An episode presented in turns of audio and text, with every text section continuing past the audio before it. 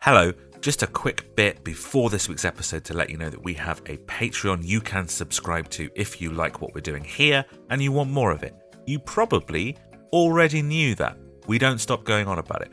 What you didn't know is that you can currently get a little free trial so you know exactly what you'd get as part of your subscription. You can head to patreon.com slash whatismusicpod or follow the link in the show notes to get your first seven days free. All you need to do is pick which tier you'd like a free trial of.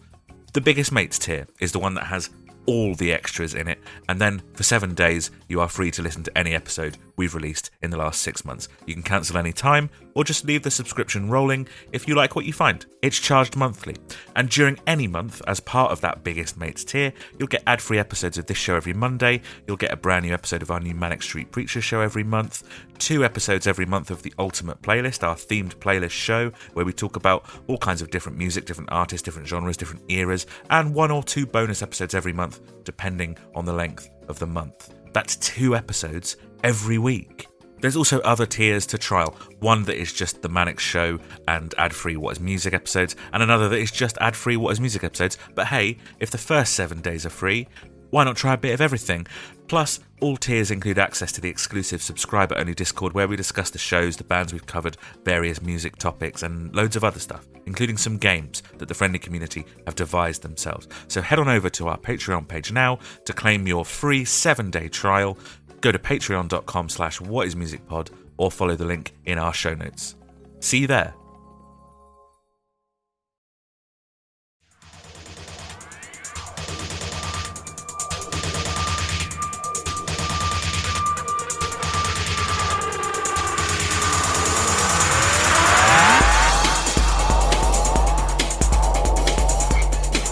It's literally premium seats that are only that are available. It's like two hundred and fifty quid. No, absolutely not doing that. it's not even worth it. There's no band I'd pay that much to see. Like, I want to see the Manics again now. Uh, I don't think that's Would you pay £250 to see Muse for the 25th time? When I was going to the by request gig, uh, the tickets were obviously like going really quickly, and all that was then left was like the Hello and welcome to Was- Do You Love Us, a critical analysis of the history, cultural impact, and music of Manic Street Preachers. I'm Adam Scott Glasspool. I'm joined by Steve Murphy Hey! and I'm trying Lucas something different. Way. Hello. We are going through the Manic Street Preachers discography, album by album, track by track, episode by episode, asking the questions Does the context of a band's career and its surrounding albums have any effect on the way you feel about music? Um, we're mo- most important, importantly asking the question Do you love us? Us being Manic Street. Preachers. The more you think about the title, the less sense it actually makes But do you love us? but it, it sounded like a clever title when I came up with it. Yeah. but it turns out it's it's structurally flawed. I mean, it's too late now. what, how the sausage is made, but What? Uh, how the sausage? It's an expression for like l- looking behind the scenes because Yeah. you don't want to see how a You sausage mean is made. peeling back the skin of the wizard? Yeah, peeling back the skin of the wizard. We haven't actually put a single episode on the internet now, and there's nothing stopping us changing the name. Uh, Well, now there is. you, you should, do you want to go back to the beginning and start again? I actually, li- yeah. Should we do the last uh, four episodes again? Yeah, yeah. Okay. Um, yeah. Okay, Yeah. cool. Can we skip the bad songs? Uh, then we wouldn't be skipping any of them. I'm a Super Manics fan. Steve, you're sort of. Uh, I mean, I know of them. I vaguely know some familiar. of the history. I know Yeah. some more more songs and Sean more songs. Sean than other, more songs than other people might know. exactly. Um, uh, Lucas, you don't really have that much awareness of the band, and this is kind of your first time going through any of their I mean, I albums. have quite a large awareness of them now. we do now. Probably that we're, more than most. now that we're five Yeah, yeah. episodes in. True. Yeah, for sure. So, well, with that in mind, why don't you catch us up? Every- You're going to do this every time. Yes, Make I uh, am. me be the person to catch us up. What does Nicky Wire play? Go. Nicky Wire plays the bass. Yes. yes, James Dean Bradfield plays the. Lead guitar and sings. Richie Edwards plays the. Not a lot. Sean Moore plays the Drums. Yeah, you even managed to get a little Mannix joke in there. That's how evolved you've become. Oh Uh, we He's just grown an extra did an pair of episode legs. on the second album, which is called Gold Against the Soul, Hmm. and it was good. Do you think it would have been a better album if it had been called "Sold Against the Goal"? Say it again. Sold Against the Goal. Again, please. sold against the goal. No, it wouldn't know. It's terrible. It's Okay. terrible. It's terrible. I don't even understand it. Well, this week we're doing the Holy Bible. Would it Yeah. have been better if it was called the Bowley Highball? No, I mean, Adam's lost his fucking mind. I might have said this on the last episode, but I'm honestly so tired. The It'll, Bowie- allow, it'll give Adam a manic energy, though. Oh, manic. manic. Manic, like the name of the band. Adam. Yes. Manic energy. Uh, yes. Lucas. Manic energy. Yeah. it's Yeah, very Adam. good. It's very good. Fucking hell. Okay, this. I mean, w- we have a lot to get Lucky through. that this isn't a dense album, right? And we can just. Yeah, we can just Yeah, yeah, shoot through breezy. We'll breeze got straight some through guitars, it. yeah. I obviously have a lot to say about this album. It's an important album, not just some, uh, not just in the Manics' career, but for me, it's the first full Manics album I ever heard.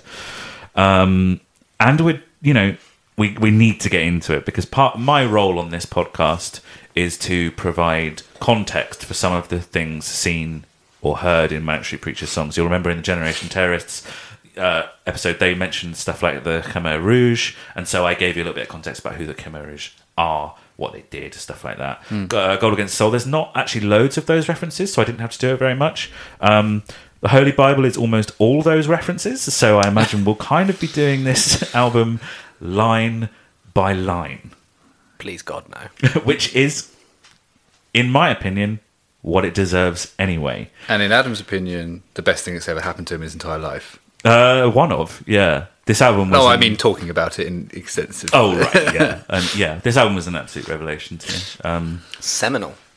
it is. That is yeah. a word. It is. Seminal. That is a word. It is, Lucas in knows my words. opinion, A word. Oh. Uh, one of the best albums ever recorded. Um, We're kind of mixing this up a little bit this week because usually I will bring what you know how I listen to music to the table, which is to if I really like something to become obsessed with it and research it and do lots of homework. And Steve, you'll kind of um, you will pay attention to lyrics in some songs. Is that fair to say? Yeah, I seem to be just the most middling person. yeah, I did a bit of that, a bit of that. Steve, who also famously will flip flop opinions based on who said an opinion last. No, I won't. Yeah, you, You will. though. Oh, I will. I will. Yeah, you're right. Yeah, yeah. yeah, yeah. sorry, sorry, sorry. But like you, you have songs that are important to you because of the lyrics, but also if you're listening to music on the radio, you're not necessarily paying attention to the lyrics. Do you know what I mean? yeah, yeah.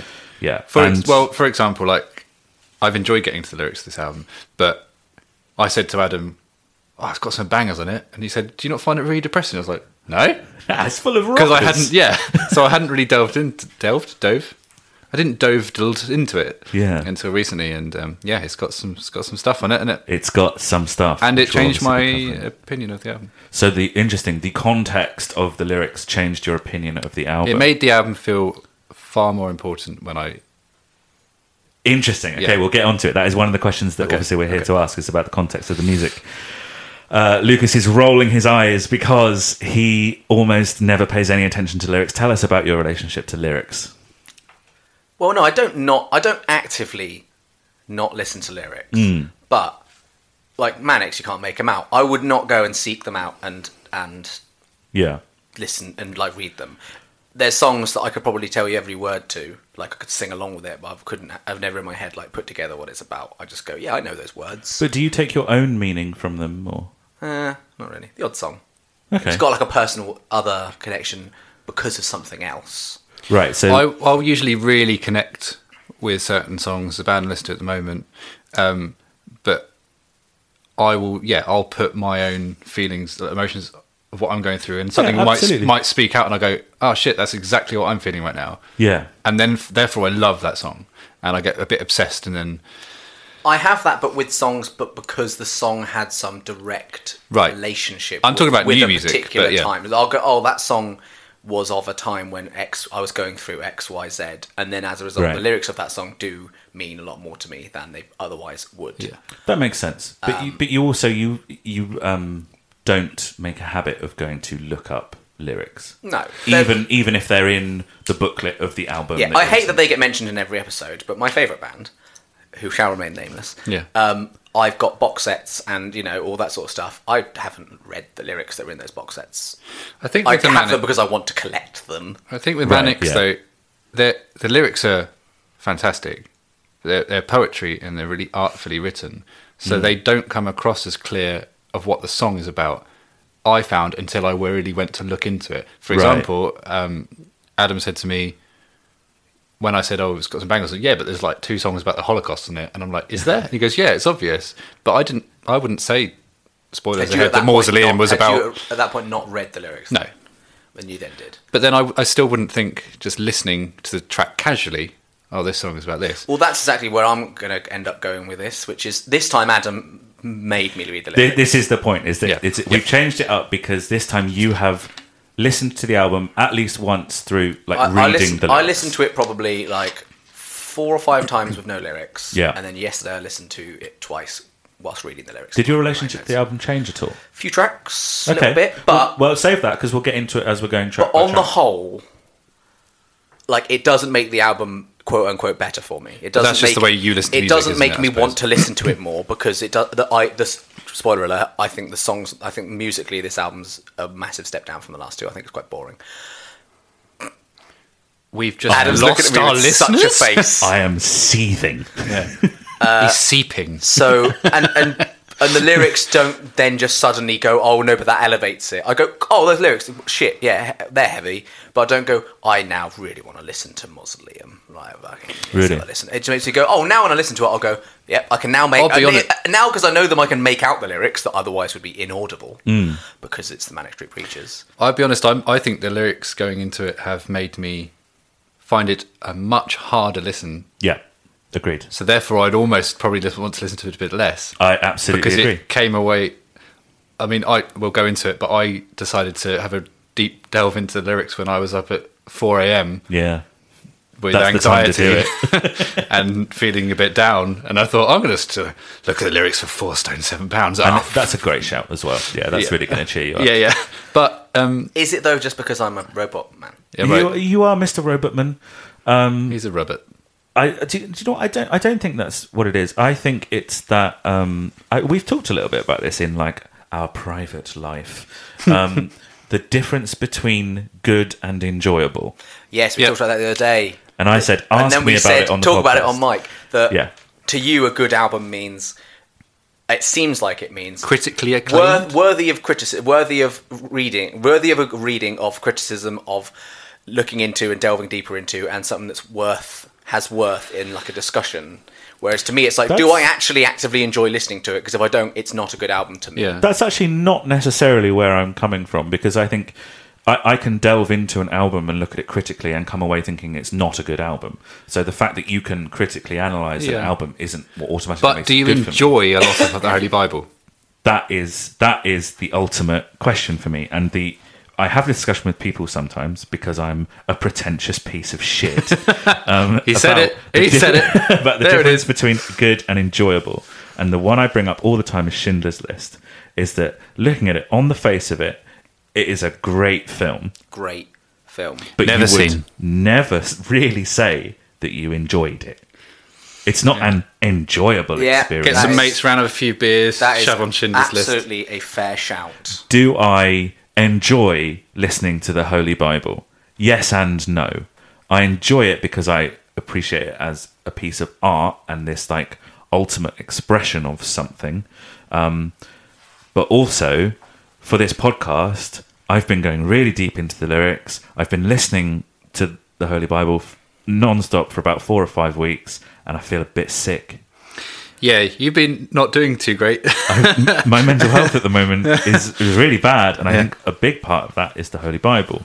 Now, I Should think we that's- have not done this then? yeah. yeah. I think like I'm. I'm almost if if you are if we jokingly call you the Robot Man, then I am like an empath who like feels things deeply, and this album makes me feel ill. Um, it makes me feel scared. It depresses me. Uh, it makes me cry. So this is going to be a fucking wild episode of the podcast for me. But at the same time, there are things that do that to me. Yeah, of But course. rarely is that thing music. Okay. right. More okay. often, it's a film. Do you consider music to be art? Yeah, hundred percent. Okay. But more often, a film will make me cry than an album. And we don't. In fact, we've done this. That the thing, the mu- things musically that have made me emote strongly isn't necessarily lyrics. It's like a It's a really memory. touching Yeah. chord that like oh gets in. Oh, you. okay. Like, Interesting. oh, and you feel it, and you go, oh, that's lovely. Or yeah, or a memory of going, oh shit, that song completely reminds me of that funeral I was at. So Yeah, yeah. Because it was played at that. Oh, Yeah. Because it was played at that funeral. Oh yeah, I can. Yeah, I remember that. Yeah. That was fucking horrible. Yeah, yeah, yeah. Whereas know, I was know. I was driving home from um, dropping my kid off the other day, and a song came on, and the lyrics are "Why do all good things just fall apart?" and I'm singing along, and there's tears in my eyes. But it, you know, I I can make that connection to music um, from very simple lyrics. Yeah. Although there's just certain like um, audio quotes in this uh, album that yeah just really got to Yeah. me. and I it's suppose tough. naturally we're kind of talking about the album uh, now. Yeah. But um, it is, you know, I, I- I'll listen to kind of a Radiohead song that can make me feel very emotional. And that is very much because I am imprinting my own emotions onto it. Do you know what I mean? Like Tom Yeah. York's lyrics can be quite vague and open to interpretation. And a lot of these aren't. And so what I think this album does really well is drag you into its world Um, there's not a lot of me bringing my own stuff to it. It's very, it's quite a manipulative album. It's making you feel a certain way. and um, that is the world is sh- fucking shit. We'll, I mean, we'll come on to Yeah, that later. I mean, the the we, I just wanted to broadly talk about lyrics because I think that this album does live or die on its lyrics. Um, and I think I absolutely take your point about the idea that maybe this this album could be seen as boring musically or a step down because perhaps it's not as dynamic. But I think you are wrong. I think there's a lot of like a lot of the songs share the same texture and mood. Um, but I think that's absolutely it's obviously deliberate and it's supposed to evoke a certain concept or or mood. Um, and I think I think in general, I have to say I'm going to throw my own little opinion in here. I think lyrics to the general population are more important than you make them out to be. And I completely disagree. Yeah, well, I know you completely The disagree. eternal debate between me and Adam. But If I, oh, I mean, my my my. I agree with you both. What's oh, see? Agrees us both. Well, I Yeah. said it last though, so you agree with What do me. you- yeah. I mean, just purely anecdotally, but since we've been doing this podcast, I've like made an effort to ask a load of people that question, and the vast majority are more on my end of the spectrum than yours. Uh, I wouldn't say. Uh, yeah, I, I would. I'm not surprised that more are on the end. Your end of the spe- of the Sean? spe- Sean- I'm not surprised that Sean Moore are on the end, uh, on your end of the spectrum. Um, but I think that there are more people than you think there are on my end of the spectrum. Otherwise, sites like Genius Lyrics wouldn't exist. And also, true, it's people true. that are going to be listening to this podcast who are going to think, "What a fucking dickhead!" Because if you're listening to a manic Oh, Dream you, preacher's podcast and going into it, you're probably more like Adam than you But are al- like also, I me. was thinking about this the other day. One of the most popular ways to promote songs at the moment are lyric videos. Isn't that just because it's cheap and people listen to music through YouTube now? Because that's how people listen to music now. Yeah, but that is engaging with lyrics. They could just put the artwork up or do what Spotify do and do that canvas. thing. until but but but do then do they just open a new tab and go on Facebook and I don't don't, know. see the video of the lyrics? I don't know, but I think more people seek out the lyrics than you think they do. Not that either of us have exact numbers on this and it's all no, I've anecdotal. got exact numbers. Oh shit. Yeah, yeah. six. Oh, Six. six. Okay. That's not many. and Adams is only three, Oh, so I win.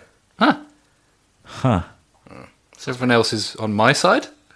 Which is to say, easily manipulated. we have a lot to get through. Yeah, yeah. Let's Sure. crack on. Oh, excuse me. Oh, are you okay? We'll keep this in though, won't we? Yeah. yeah. We have uh, a lot to get through, so shall we kind of get to it? Let's go. I have to say there is not loads of history again just because it's so close like we left them in to, towards like the end of uh, 1993 last time and we're starting at the beginning of 1994 or well the end of 1993 again. okay let's kick it off as we mean to go on december 7th 1993 um, philip hall their their manager succumbs to his lung cancer Manic Street Preachers continued to tour. It's obviously very kind of a dark time for them. Um, I find this album to be a reaction to the last album. Okay, as in um, not as much going on. Let's fucking double down. I think that like the last album didn't sell great, um, and the reviews were kind of lukewarm. And I think the Manics kind of took stock of where they were and thought, let's reassess and let's get back to the influences that we liked as kids, uh, not kids, well like teenagers kind Yeah, of yeah. growing up, which is like Public Image Limited and Wire and Magazine and all of these like Susie and the Banshees, like these post-punk kind of bands, these really like caustic, angular, riff based sort of bands.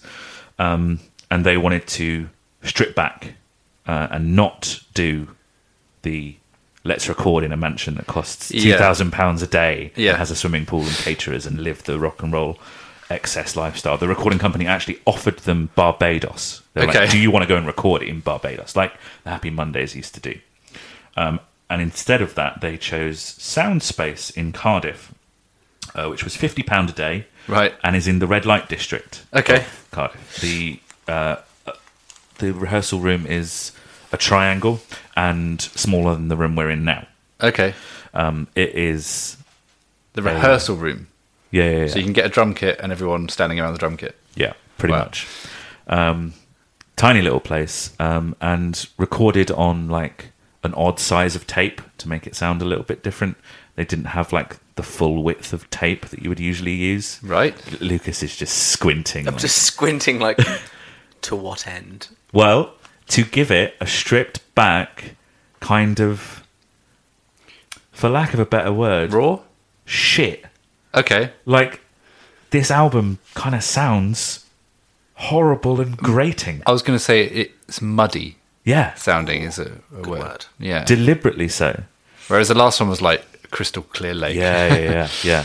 And this is very claustrophobic. Yeah, that's a good way of putting it. Very Yeah. yeah, and that There's a lot of compression on the drums. You can't really tell which guitar's playing which part because it's all kind of it's like sewn together. Um, anyway, we're getting ahead of ourselves. Uh, I, I- I just see this kind of period as like the band seizing back control. yeah. Richie had been writing like more and more and more. Um, uh, I've I've seen various sort of statistics. Like lyrics were typically 50-50 between Richie and Nicky, and on this it was more like somewhere between 70-30, 80-20. Towards Richie. Yeah, Okay. he's writing a lot, which is why a lot of people see this album as like the window into his mind at this moment. Hmm. Um, the recording was kind of very regimented. It was like nine to five, except for James, who would like often stay until four a.m. Um, just doing like layers of guitars. That's kind of how he always works. He's a bit of a workaholic. Four Stone Seven Pounds was the first song that they recorded. James had just been dumped. He recorded it on Valentine's Day, Yeah. which Wow. is a real a real vibe. Yeah, it's Um, certainly a song that one. So that's kind of like the beginning of 1994. In April 1994, they go to Thailand, where they are like huge. Um, Really? yeah, yeah, Okay. they were huge at the time. Um, people would like meet them at the airport, and like fans would queue for ages to see them at like signings and stuff. Why were they so big there? Do we know? I don't know. Um, There is the odd example of this, isn't there, where bands just randomly get big in like there's, Asian countries. yeah, there's that, there's that Japan. cliche of Spinal like Tap being do big well in, in Japan. Japan. Yeah. yeah, Yeah. like Spinal Tap. Yeah. yeah. I think they're going to come up every episode. Yeah.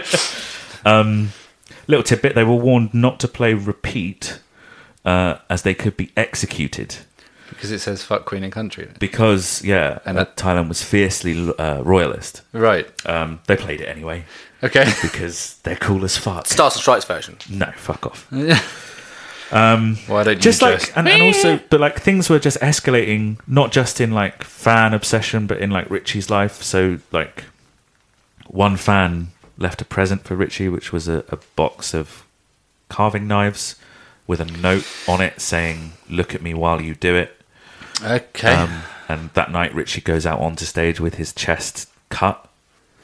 Um, real kind of escalation. yeah. Um, and it was kind of like the first time that Nikki felt that something was maybe going a bit Only at this point. a bit wrong. Okay. Yeah, Yeah. I mean, a lot of the my notes for quite a lot of these songs is, um, do they not see this cry for help and go, Well- let's intervene? It's interesting that that um, there's, there was a really good uh, Radio 4 documentary called Master Tapes, where it has the three remaining Manic Street Preachers talking about this album from about four years ago. So they're looking back on it. A Holy Bible. Yeah. Yeah. And James and Nikki are both saying stuff like they never considered that this was about Richie. And they thought he was writing in character. Okay. Nikki alludes to the fact that maybe he kind of didn't want to think that it was about Richie and wanted to kind of compartmentalize that. Right. As in, Do you see what I mean? Because he didn't want to think of his. He friend didn't want to think to that be that was suffering. what was happening. Yeah. Yeah. Because it's easier to think the opposite. Yeah, exactly. Um, also, the the Manics are about to be dropped from their record label. Right. Came down to a vote from like three people, and uh, Rob Stringer manages to convince his people otherwise, and then moves them to Epic, which is a subsidiary of Columbia Records. They uh, some boring context for you. Hmm. then moved to like a little sister label. See, I love that shit. I love those little facts. Uh, on June on June the sixth, they released "Faster" uh, as a double A side with PCP. Banger. Sorry. Reaches number sixteen, and they do this is this is great. They do a top of the pops performance. of It's Faster. wonderful. You've you've seen the top I've of the pops seen it. performance, haven't you? Um, It's great. I can just, all I think of that song is Vic and Bob dancing along to it. Yeah, yeah. Um, they are all dressed in military gear. Mm-hmm. James is wearing a balaclava at like the height of the IRA bombing. I was going to say attacks. everyone assumed that they were in support of that when really it was a um, uh, it was a message about helping It's- out here. It's just a piece of uh, like military sort of thing. I I don't think he was completely oblivious to the It's like- it's IRA like, it- thing. like there was a there was a reason why he just had s- James scroll yeah, across yeah, his something about balaclava. anonymity, and, Yeah, yeah. and stuff like that. Um, they had like fire on the stage, and it's it is still the most amount of complaints the BBC has ever received for an episode of Top of the Pops. Twenty five thousand complaints for the Manic Street Preachers performance. Um, so- and it was them kind of debuting their new look, which is all military regalia. James is in like a naval um, sailor suit. Um, Sean's got his United Nations beret, and they're all wearing like Soviet medals and army surplus gear. Very eclectic, but very, very specifically chosen for like the meaning behind each piece. Is it also chosen just to piss people off? uh, yeah, Yeah, maybe. I think they're definitely they're they're as becoming we've established, Nicky Wire is the biggest troll. so I think the Yeah. word was uh, was edgelord. Edge Lord, yeah, okay, yeah, Edgelord, yeah. Hmm. That was it. Um, I think they're just seeing themselves as a gang, and the music on the Holy Bible is quite militaristic in places. Oh, yeah, I guess and so. they're talking about things like wars. You know, there's a lot of military stuff, and especially world leader stuff on Right. the Holy Bible. One song in particular. Go on. Spoilers. Okay. We don't possibly want to spoil the album that everybody that's listening to this episode. I mean, it's has Revol- it's definitely heard. okay, yeah. Revol, Revol. Revel, Revil. Re- Revel? Revel. Sure. um, on the 24th of June, they play Glastonbury, at which. In uh, ninety four. yes, 24th of June 1994, which is the least kind of appropriate vibe for Manic Street Preachers at this point. Why? Kind of, well, they, I think they have a very toxic vibe at this point. Yeah, with their Glastonbury was a very different military- festival back then as well, wasn't it? Yeah, it was very much the hippie festival. Yeah. you know, ev- even still in the early '90s, you'd have bands like the Levelers playing. Um, what what was the Nicky quote that he said on stage? Uh, they should build some more bypasses over this shithole. Yeah. I think I love him. Yeah, he's the, he is the best. Like you were saying, you just watched an interview with him recently, and he just seems like the loveliest guy. Yeah. So it's really funny that he like has all these horrible takedowns of seemingly everything. He's talking to Rob Brydon about how I, I really like your character. Yeah. Bryn, he's really nice. He's like a down to earth guy. Um, Richie is kind of uh, really declining at this point. Uh, one day he was like just unable to be contacted. He'd been on like a two-day drinking and cutting binge, and so the Manics checked him into a psychiatric hospital. At first, the NHS, um, and after a little while, they just take him to the Priory, which gets leaked to the press two days after Revol comes out on August the first. Reaches number twenty-two. So so they did know. yeah, They didn't At- completely bury their head in the sand. Uh, No, at this point, it's becoming quite serious. You know, um, the uh, he basically has stopped eating. Um, the anorexia nervosa is uh, becoming quite prominent. He's kind of cutting himself more often. He's drinking incredibly heavily. He's started talking in, in what what Nicky has once described as psycho babble, where like he kind of ceased to make sense at some points. He would often call the other Mannix at like two in the morning to chat for two hours about a film he was watching, stuff like that. Deeply kind of unsettled at this time. Yeah. Um, this is going to be a heavy episode. Yeah, probably. Yeah. probably. It'll be a lot of fun. Yeah, we're all going to have yeah. some fun. Um, I, I feel better talking about it already. I can Good. just feel it like releasing from me. Good. Um, the main treatment is for the anorexia. The band kind of visit him most days.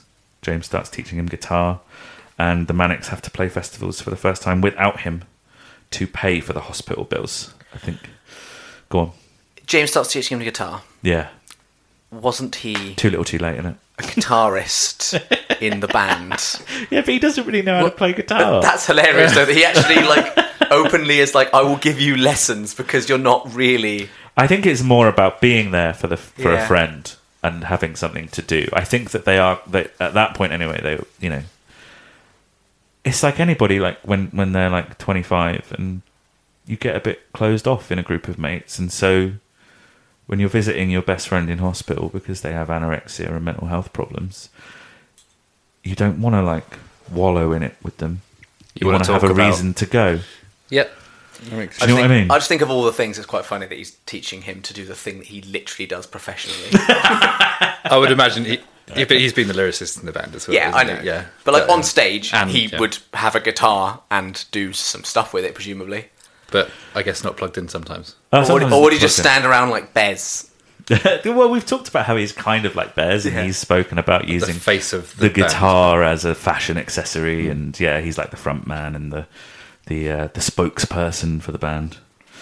Mm. The Holy Bible was released on the 30th of August, 1994. That's my birthday. It is. Oh My fifth birthday. Happy birthday. Thank- Oh, he Thanks, just revealed guys. A massive bit of personal information. Yeah, I know. Prepare to get doxed.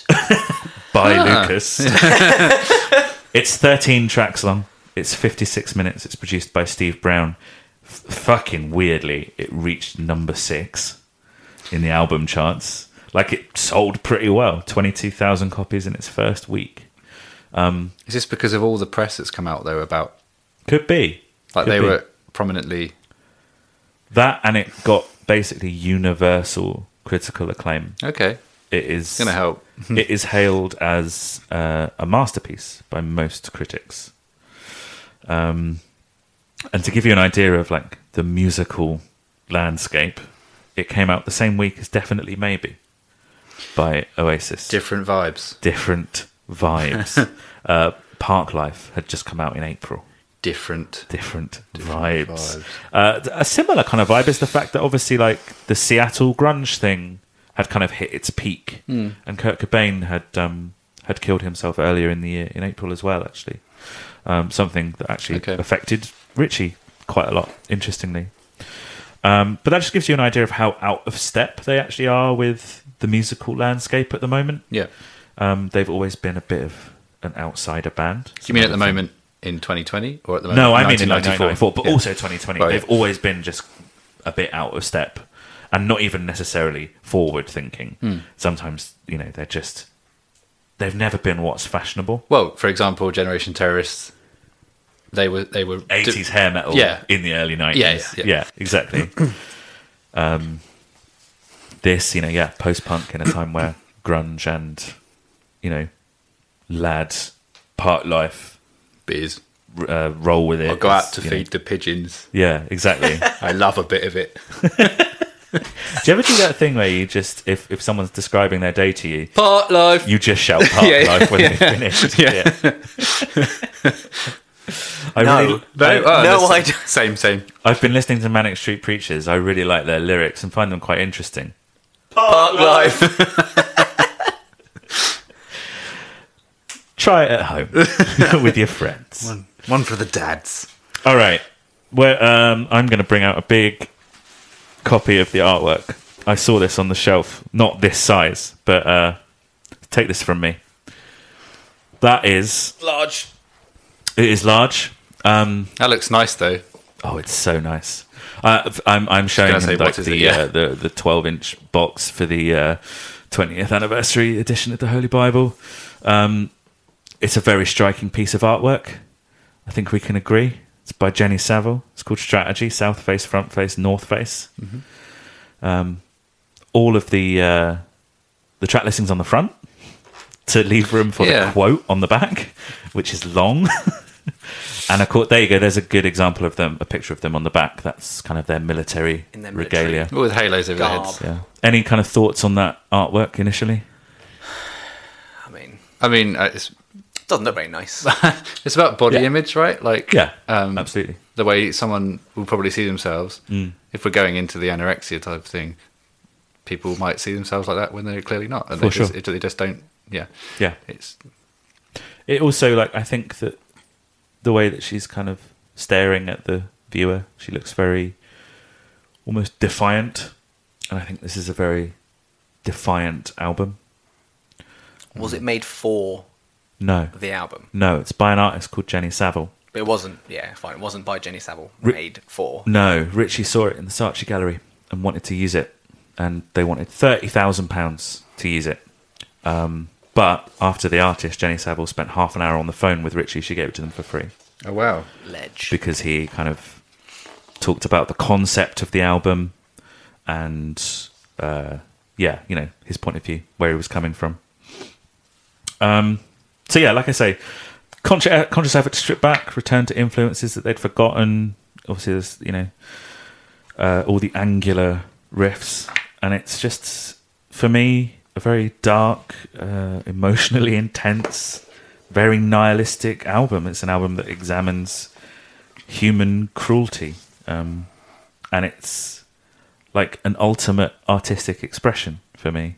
Like, imagine thinking like you're about to be dropped because you made what you thought was going to be a popular rock album, and then just fucking doubling down on one of the most aggressive, depressing, caustic, uh, atonal but also melodic albums ever recorded. fun episode. it is a real statement. That's what I love about it. Yeah. Give me your general thoughts on the album, Steve. Um, it, I don't even know where to begin. It, it really struck a chord in me when I started going deep into it. Um, it's, it's again that thing of I really like the album for what it represents, but it is a tough listen, Yeah. and I wouldn't say I enjoy it. Yeah. However, Faster is a banger. Faster is a banger. Spoiler alert. Yeah. Faster is my favourite song on the album. Uh, so, yeah. Because Yeah. it's a banger. It is an And the absolute only banger. banger on the album. Okay. Well. Um. well how, okay, so how Hang on. deep did you go into the lyrics, Lucas? I read them Yeah. whilst listening to the songs Okay. twice, and I did d- do a bit of clicking on Genius. uh, Okay. You know, like, on certain lines, Okay. and then like, Give me your general thoughts on the album. don't rate, Don't rate. don't rate. Okay. Why? You you are obviously aware that that is probably an unpopular opinion. yes, Yeah. I'm aware that I'm going to get cut up. yeah. My name isn't really Lucas. just FYI. yeah, yeah, it's Robotman. If you're looking for me, that's not really my name. We've we've changed his voice for the Yes. purposes of this Yeah. podcast. Yeah. Uh, well, as established, since lyrics aren't a, as big a deal for me Mm. as many others, uh, I well, I listened to it the first few times. Music, you know, just listened to the music and didn't rate that much because I Okay. found it more boring and by the, by the numbers and sort of didn't have as much to it. For Max the cat has just jumped oh, on the, the table. cat's just jumped on the table. She's going to eat Lucas's pizza. Hmm. That's nice. Um, and then the lyrics, whilst very interesting and interesting to read, th- that's the thing, they're an interesting read. Like, they don't necessarily change the music. for Right. me. They don't it's change like it, the it's, songs. It would be like how I would find it very interesting, I'm sure, to read Richie's diary. I'm sure it would also be a very interesting read. Yeah. It'd be like, shit, that's heavy. but you wouldn't enjoy it. well, no, yeah. No, but what I mean Well, is you what, wouldn't what, seek what, it what I out. mean is that doesn't pertain to the music for me. Right. Like some songs, there's a few. I did write on one of the songs. Okay, I enjoy this song now more because the lyrics "fuck you, Adam." Well, because uh, Adam wins. Yeah. we will, we will, we will get to it. Um, But on the whole, I won't go back and listen to it. Interesting. Well, let's see at the end of the episode when we've done all of the horrendous context of some of these songs. Adam's just struggling to unlock his phone there to play the song. Um, well, I was going to give you a quote from a review that I really like that I think sums up the um, the sound of the album. Uh, it's from Melody Maker. Did you ever? Uh, we- I I'm aware recognise of those Melody. words. cool. Sounds as though it was created under so much pressure that songs that would once have been fat, rampant anthems have buckled, been crushed and flattened, broken down, emerging as thin, white hot strips of purest vitriol. See, I, Yeah. think I, pro- I think I probably prefer the anthem. Yeah. That's the Yeah. difference. Tell you what, I'm going to make a prediction here. You are going to like the next album. You're going to like Everything Must Go. All right. You're going to like it more than Which this. surprises me. Because from what I know about the timeline of the band, I expected the next album to be a dark and broody affair Interesting. because of what happens. We are anthem getting heavy. ahead Yeah. of ourselves. Yeah. I'm very aware that the cat is probably going to start knocking out cables in a second. That'd be right. Let's go. You can buy her. You can buy her. This one's here. This one's here. This one's here. And this one's here. Everything's for sale.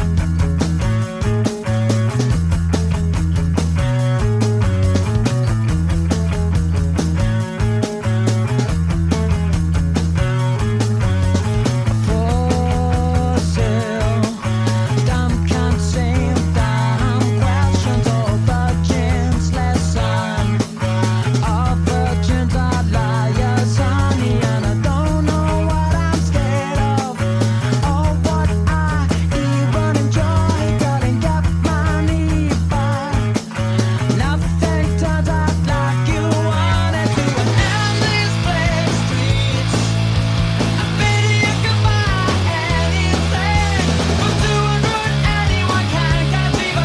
He's a boy.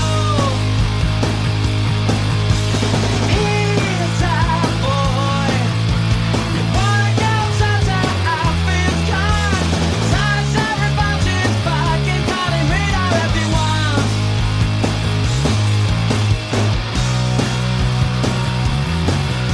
If you want. If You've done all that other stuff to him. If you want to call him Rita, tear his cock off if you want. you I- might I- as well. Do you know, Uh, it's up to you. In for a penny, in for a pound. Absolutely. That should be the name of the song.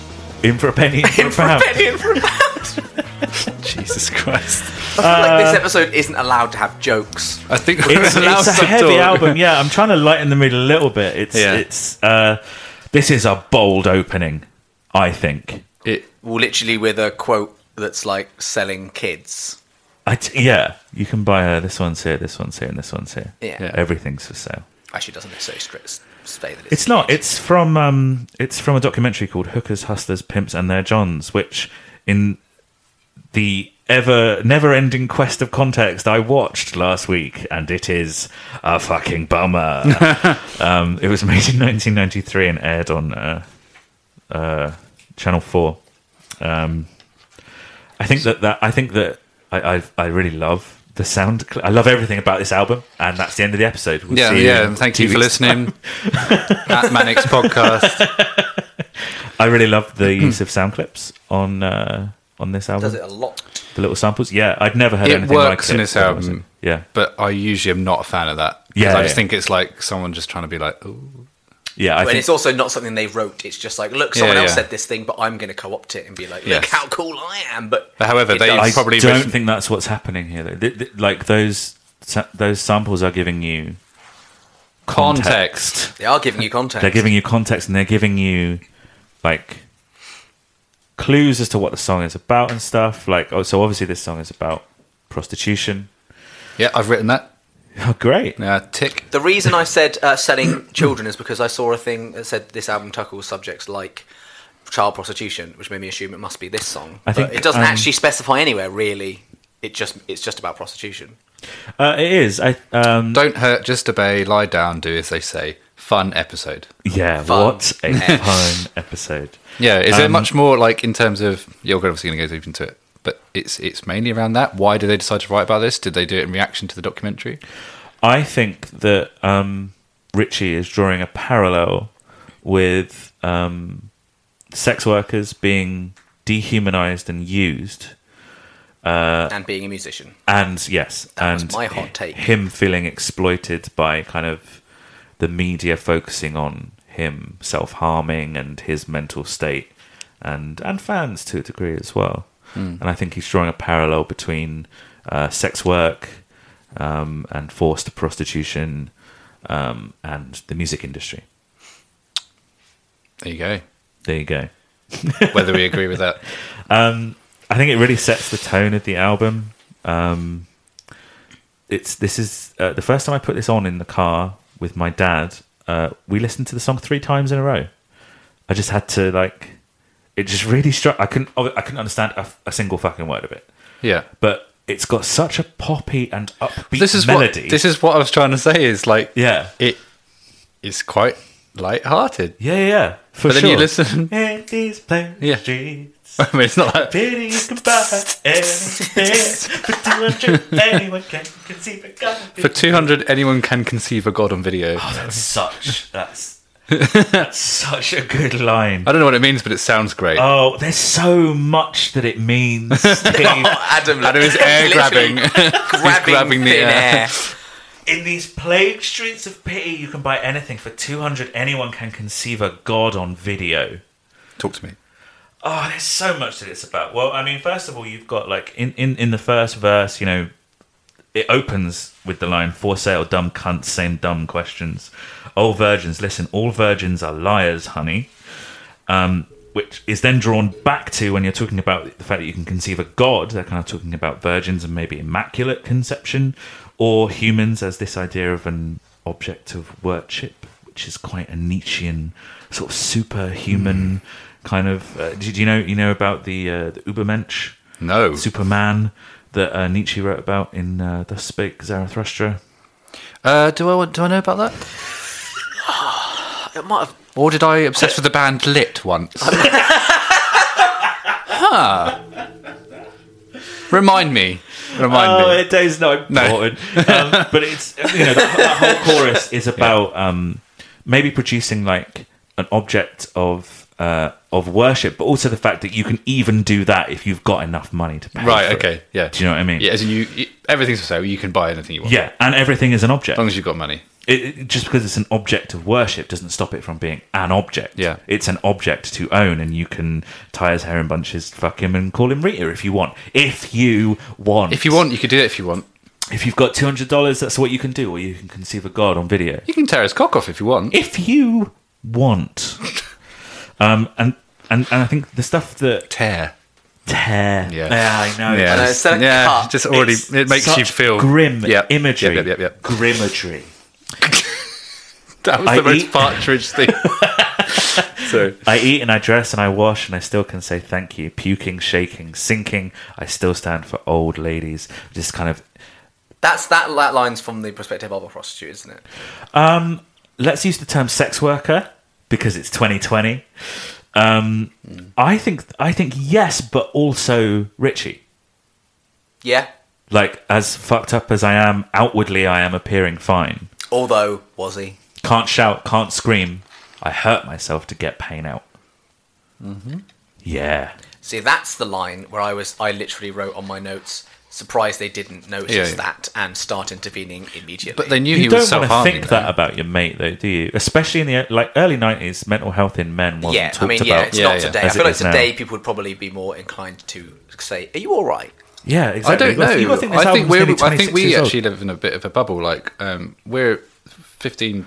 We've got a big group of mates. Oh, we're ha- we're Men in hashtag a- big mates. Group we're of big big. We're, we're mates. great big fucking mates. Oh, big mates. We're all men in our thirties, and we're quite openly talk about our mental health quite Hmm. often. And I don't think that's the case with a lot of men still, even in 2020.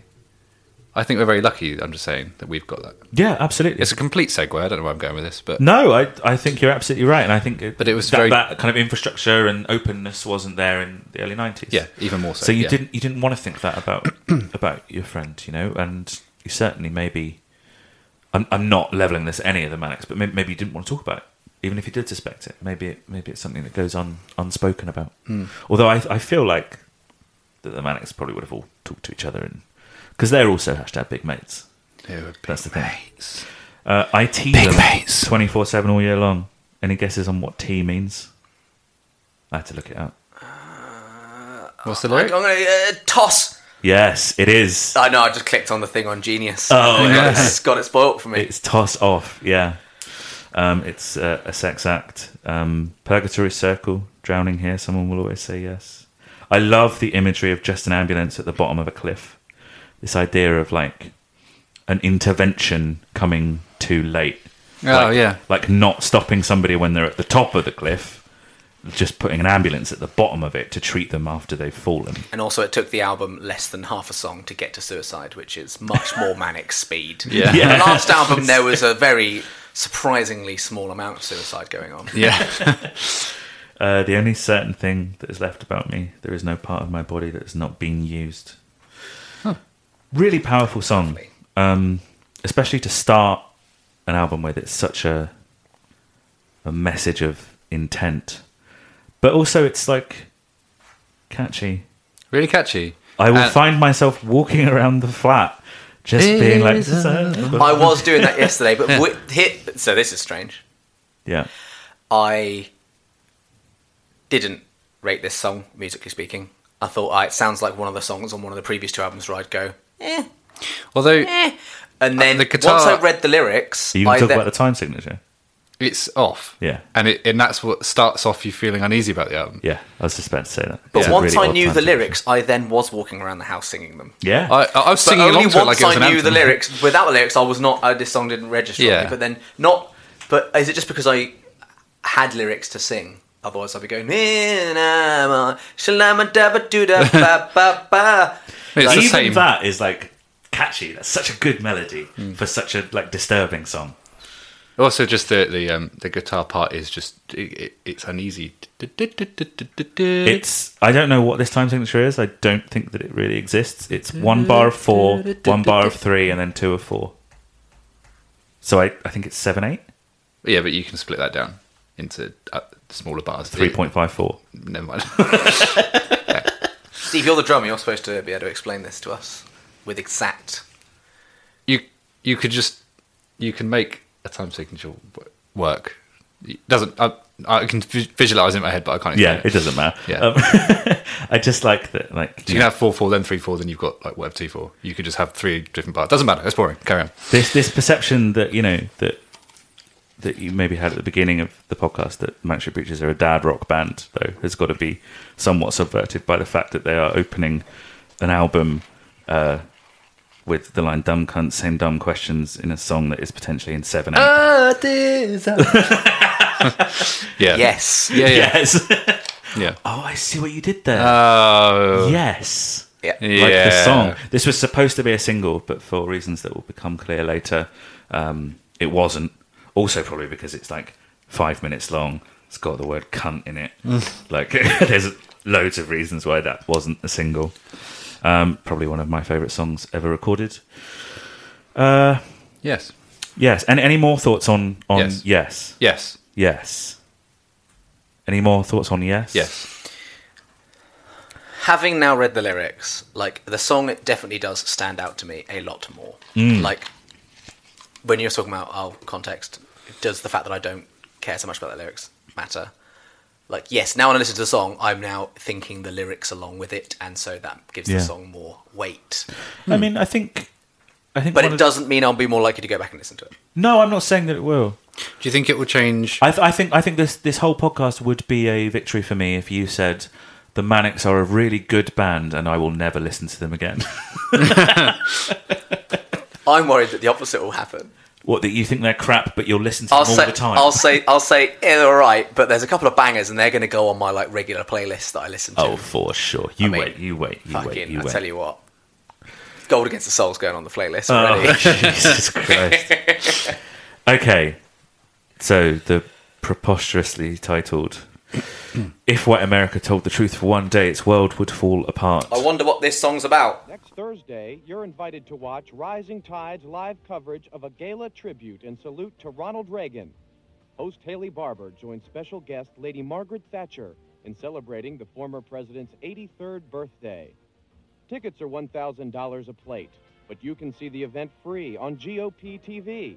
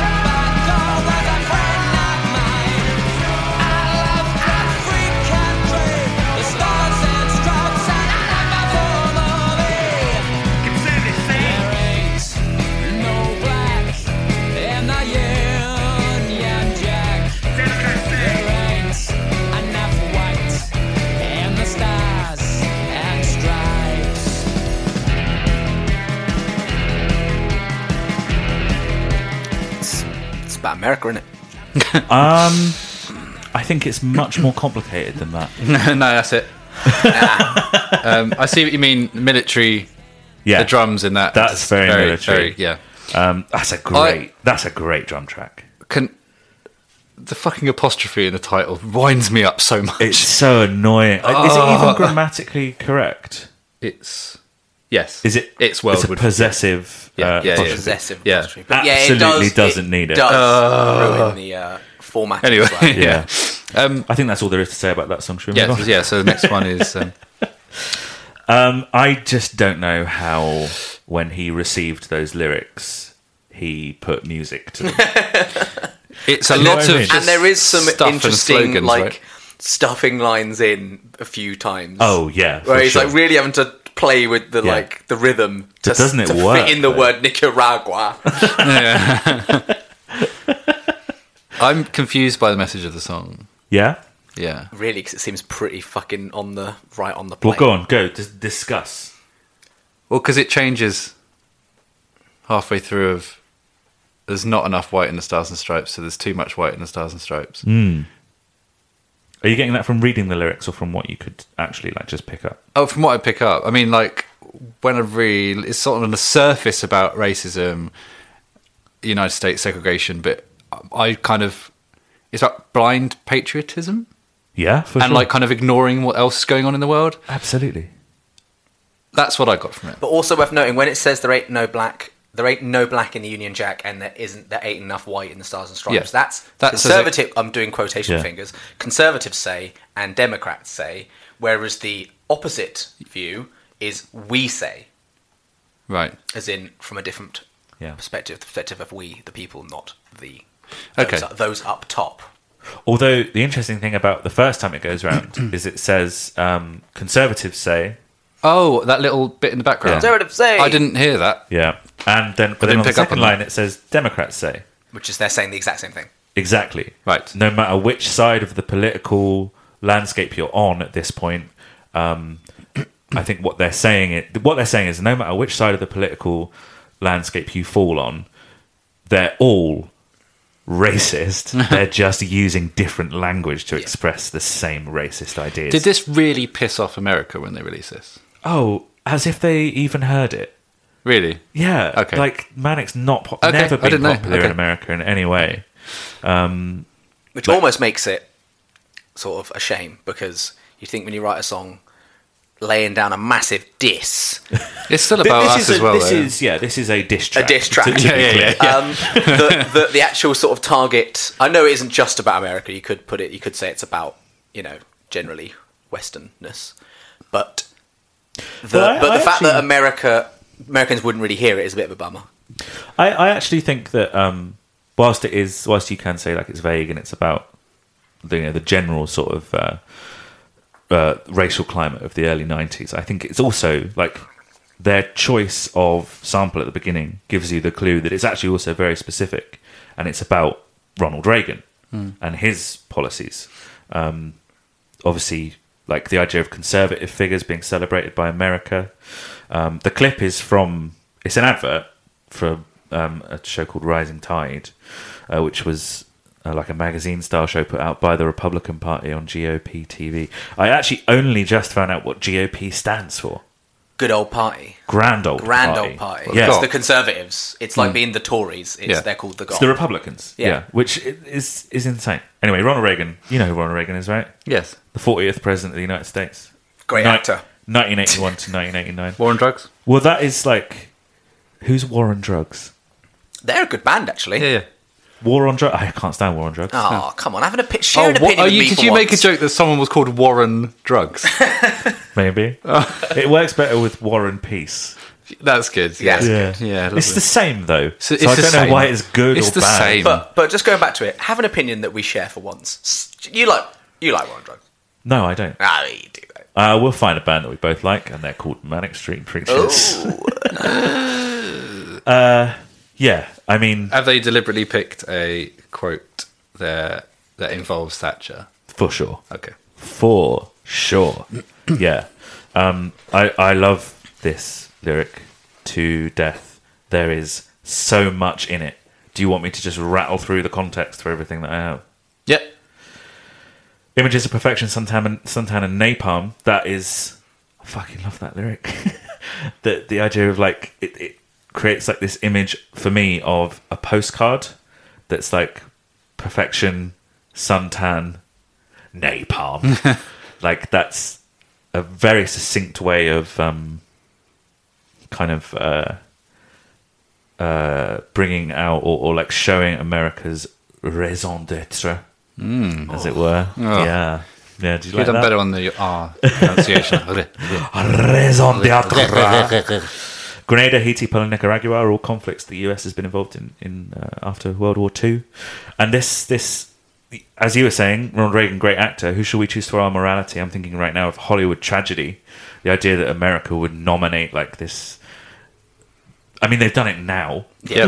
yeah, I mean, Yeah. with a I reality mean, one of my TV one of my, star. one of my notes is this song ha- is sort of largely still relevant. In Oh yeah, in yeah, many yeah, senses. And, it, and it'll carry on. to Like be all the as well. like the racism, racial stuff isn't necessarily as overt as they were maybe back then. Disagree. but still pretty overt. Uh, disagree when he's, you know, I don't want to get too political, but he is putting minorities in cages. Uh, but- okay, him. don't invo- don't invoke his name, but we know, yeah. Yeah. But I more meant just in general, like it's not.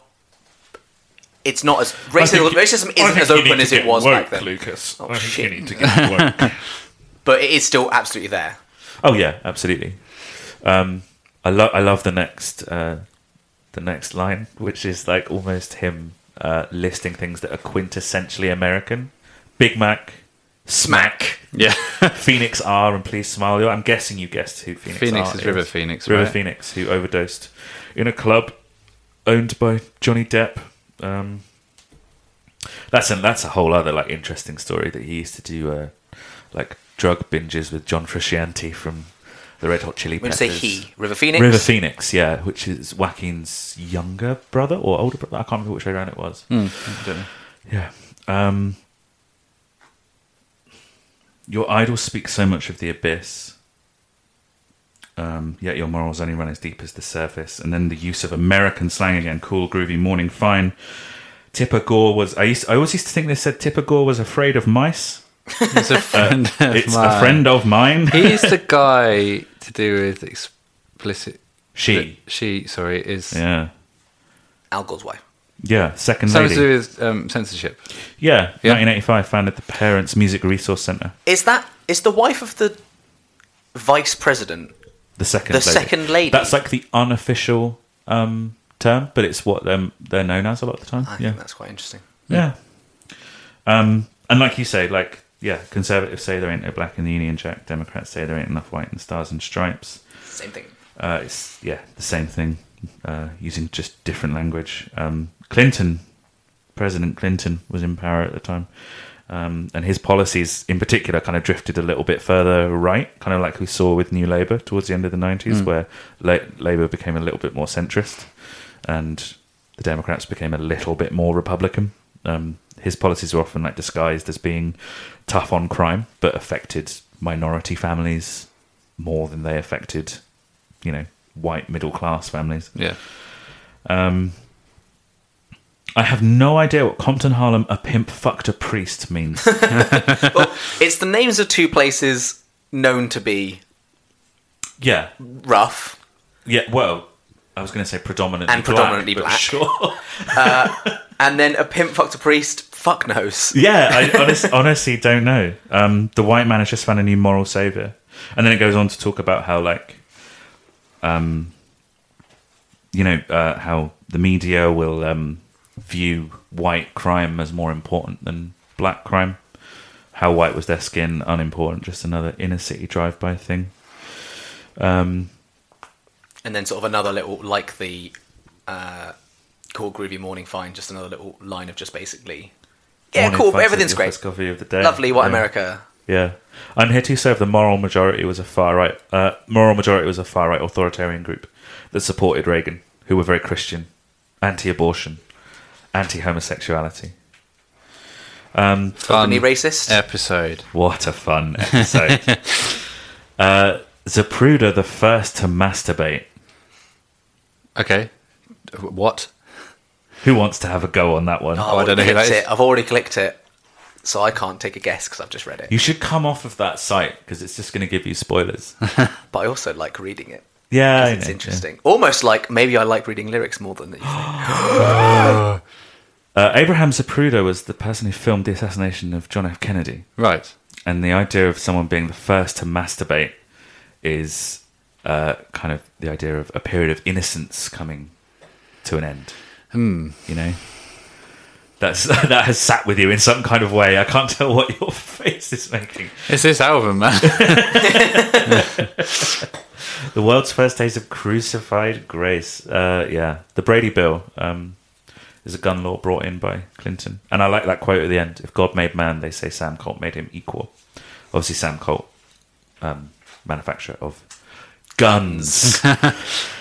There's so much to unpick in that lyric. All I could do was like, that's not even interpretation stuff. That is just context for the stuff that is there. There's so many things you could read into that. Musically, I think that it is fucking sinister and again catchy. yeah. Did you write spooky this time, Steve? no, I didn't. But it does It's get a pretty bit spooky. spooky. A little bit It's a spooky. bit spooky. The intro actually reminds me um, of Rage Against the Machine. Wow, mate. So here, here- here's an interesting little story that James tells about how he put these um, these lyrics to music, which I think you might like, Steve, because you're a big fan of musicals. I am. And he said he saw it as West Side Story. I don't know that one. Oh, okay, cool. It's the, dance, about it's gangs. the dancing, dancing Da-da-da-da. street gangs. Yeah. yeah. But like the the like the the Sondheim s kind of Yes. kind of like we were doing with yes, you can put like a jazzy kind of inflection Yeah, yeah, on it, yeah. and it makes it much more upbeat.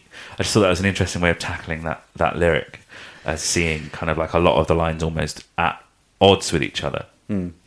Um, I love that song. It's one of my favorite songs. You'll ever say that recorded. about every song on this That is album. the one where I wrote. Okay, I enjoy the song more now because the lyrics "fuck you, Adam." Yes, great song lyrically. Yeah, Just again, I, I know I'm going on about it. Just impressive that you managed to fit any of it to music. That's it. Yeah. You read the lyrics and you're like, huh. Yeah, it doesn't yeah. read as lyrics. Yeah, yeah, yeah. Um, it I- also when so when I did my lyric read through and I made some notes about lyrics, I couldn't remember which songs they were for Mm-hmm. particularly. So when I went back and listened to the music, and it was so quite upbeat s- s- l- musically for some of these songs, Mm. like Oh, so I when really you, read into Four Stone Seven Pounds. you did your lyric reading without listening Yeah. along. yeah, Ah, okay. and then I remembered what that song sounded like. I'm like Jesus, like yeah, it's just Yeah. very very different. yeah, I think that song does strike a chord more than maybe some of the other ones in this album because also it is very still relevant. Like it, I would argue that every song on this album is still relevant, and we'll go into that at the end. Um, but uh, yeah, I, I think that every song on this album is still relevant. So fuck you. He pointed at Lucas, and thankfully he pointed at Luke, but then he wasn't but saying then- it to the But, then he, audience, to the listeners. but what but what Steve didn't see was he winked, as if to say, Big wink. "Didn't really, don't big, really mean." big that. wink from Adam there. Don't Big wink. Um, Yeah. Shall we move on to Yeah. Oh, of walking abortion? I knew that someday I was going to die. And I knew before I died, two things would happen to me. That number one, I would regret my entire life. And number two, I would want to live my life over again.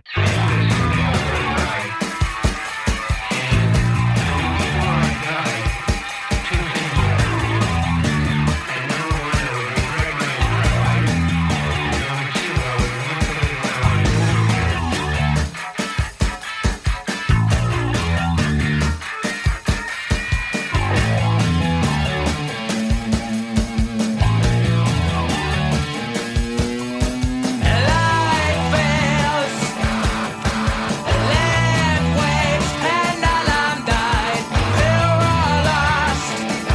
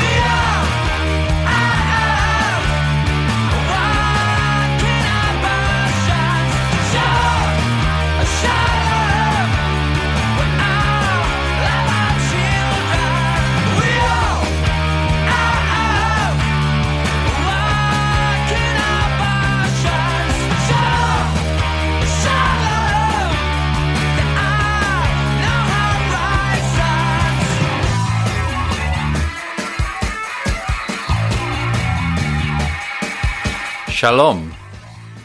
How many songs managed to get the word shalom Yeah. into the lyrics? Not many, Yeah, surely. it's remarkable, remarkable achievement. I mean, that song just makes you feel so uneasy. Yeah, it's it's really fucking disgusting that song. Uh, well, hold on. Is it?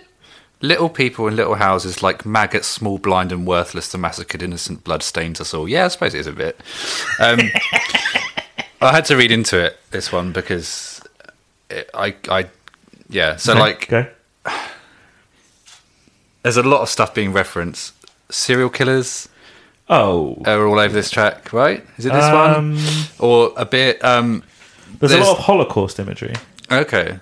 And Just about how there's a there's a quote from a book. I'm going to get this all wrong, but how uh, males are just purely walking abortions because they're incomplete females. That is what I have the whole quote if you'd like it. Yes. The male is a biological accident. The Y gene is an incomplete X gene. That is, it has an incomplete set of chromosomes. In other words, the male is an incomplete female, a walking abortion, aborted at the gene stage. To be male is to be deficient, emotionally limited. Maleness is a deficiency disease, and males are emotional cripples. Hmm. It's from the Scum Manifesto. Scum stands for uh, Society for Cutting Up Men, which uh, they were a radical feminist That wanted uh, to make men extinct. uh, yeah, yeah. Um, led by Valerie Solanas, who attempted to murder Andy Warhol. Hmm. There's a little bit of extra, little bit of extra context for you. Shot him. And um, two other people, right? I can't, I honestly can't remember. I think she shot three people at the same time. Oh, cool. Yeah, yeah, yeah. That's cool. Isn't Isn't that cool? Isn't that cool? Um, yeah. What, what so- I like about is is is that it's um, it's it's not saying that. It's not saying that men are walking abortions. No, no, no. The song is saying that we are all walking abortions. right. which is uh, a fantastic discourse to have in the chorus of a song. Yeah. But car- sorry, carry on with what you were saying. No, that that that was where I got the in, just the fact that the song. If you don't even, I mean, you can hear the word abortion quite prominently. Yeah, so you sure. know it's not. It helps, serious, obviously, not- that it's the but title. it it just has an unease in the song that Yeah. makes me feel, I mean, there's that Yes. there's that like scratchy guitar and Yeah. kind of and background. that bass the riff is um, tonally off quite odd. kilter. Yes, it is. Um, this is a bit more like. It's also a bit more sing-songy than the last two. La la la la la la. exactly, like you could. It is when you do like, Hmm. that. To be fair, Yes, and uh, if White America, there's a lot of lyrics in there, and this is actually, by comparison, pretty stripped back, and Yeah, yeah. must Mm. have been easier to kind of write music to. I think. Um, Lucas, what are your thoughts on the song? Musically, the best so far. interesting. Okay, I like it. I like Yeah. the guitar tone. I like the bass tone. It's cool. So before I read the lyrics, I I was like, so far this is my favourite. Okay, Uh, I didn't read deeper into the lyrics with this one. okay, it's okay. I'm going to for you. Yeah. Yeah. And so and so as a result, I sort of found it not that specific. I was like, I get this song's pretty angry. And, yeah. Do, and- could could you get a sense of what it was angry and about? bleak, no. And Okay. so I was just like, I can see this song is bleak and angry. I don't get an ex- a specific sense of what. okay, And so as a result, it didn't have a huge effect. there is a lot of kind of illusions used in in this song. Um, uh, let's let's let's start at the beginning. the The sample is a quote from J.G. Ballard, who's an author of the books "Last Exit to Brooklyn" and "Requiem for a Dream," which I think and I think it just sets up the song so well. Um, the idea of like, what's the quote at the beginning again? um, I knew that someday I was going to die. Yes, yeah, yeah, yeah. Uh, and I knew that when I died, two things would happen to me. Number one, I would regret my entire life, and number two, I would want to live my life over again. yeah. Lovely. So that sort of sums up. and I, I also think that that kind of sums up the album, which again we will get to at the end of the. the blah, blah, blah, blah. Oh, the da ba da ba da. Uh, life is lead weights, pendulum died. This idea that someone is being weighed down by life and the pendulum is no longer moving. Um, I think it's. I think what it's angry about is the idea of being like lost in the world. I had to look up this word because I'd never heard it before. So there's a line here: recognize truth as Sidious blackest hole. Assidia is, is, is a feeling of listlessness and not caring about your position in the world. And it was originally a problem among monks or others who lived like a solitary life, which I think Ritchie felt that he lived Yeah.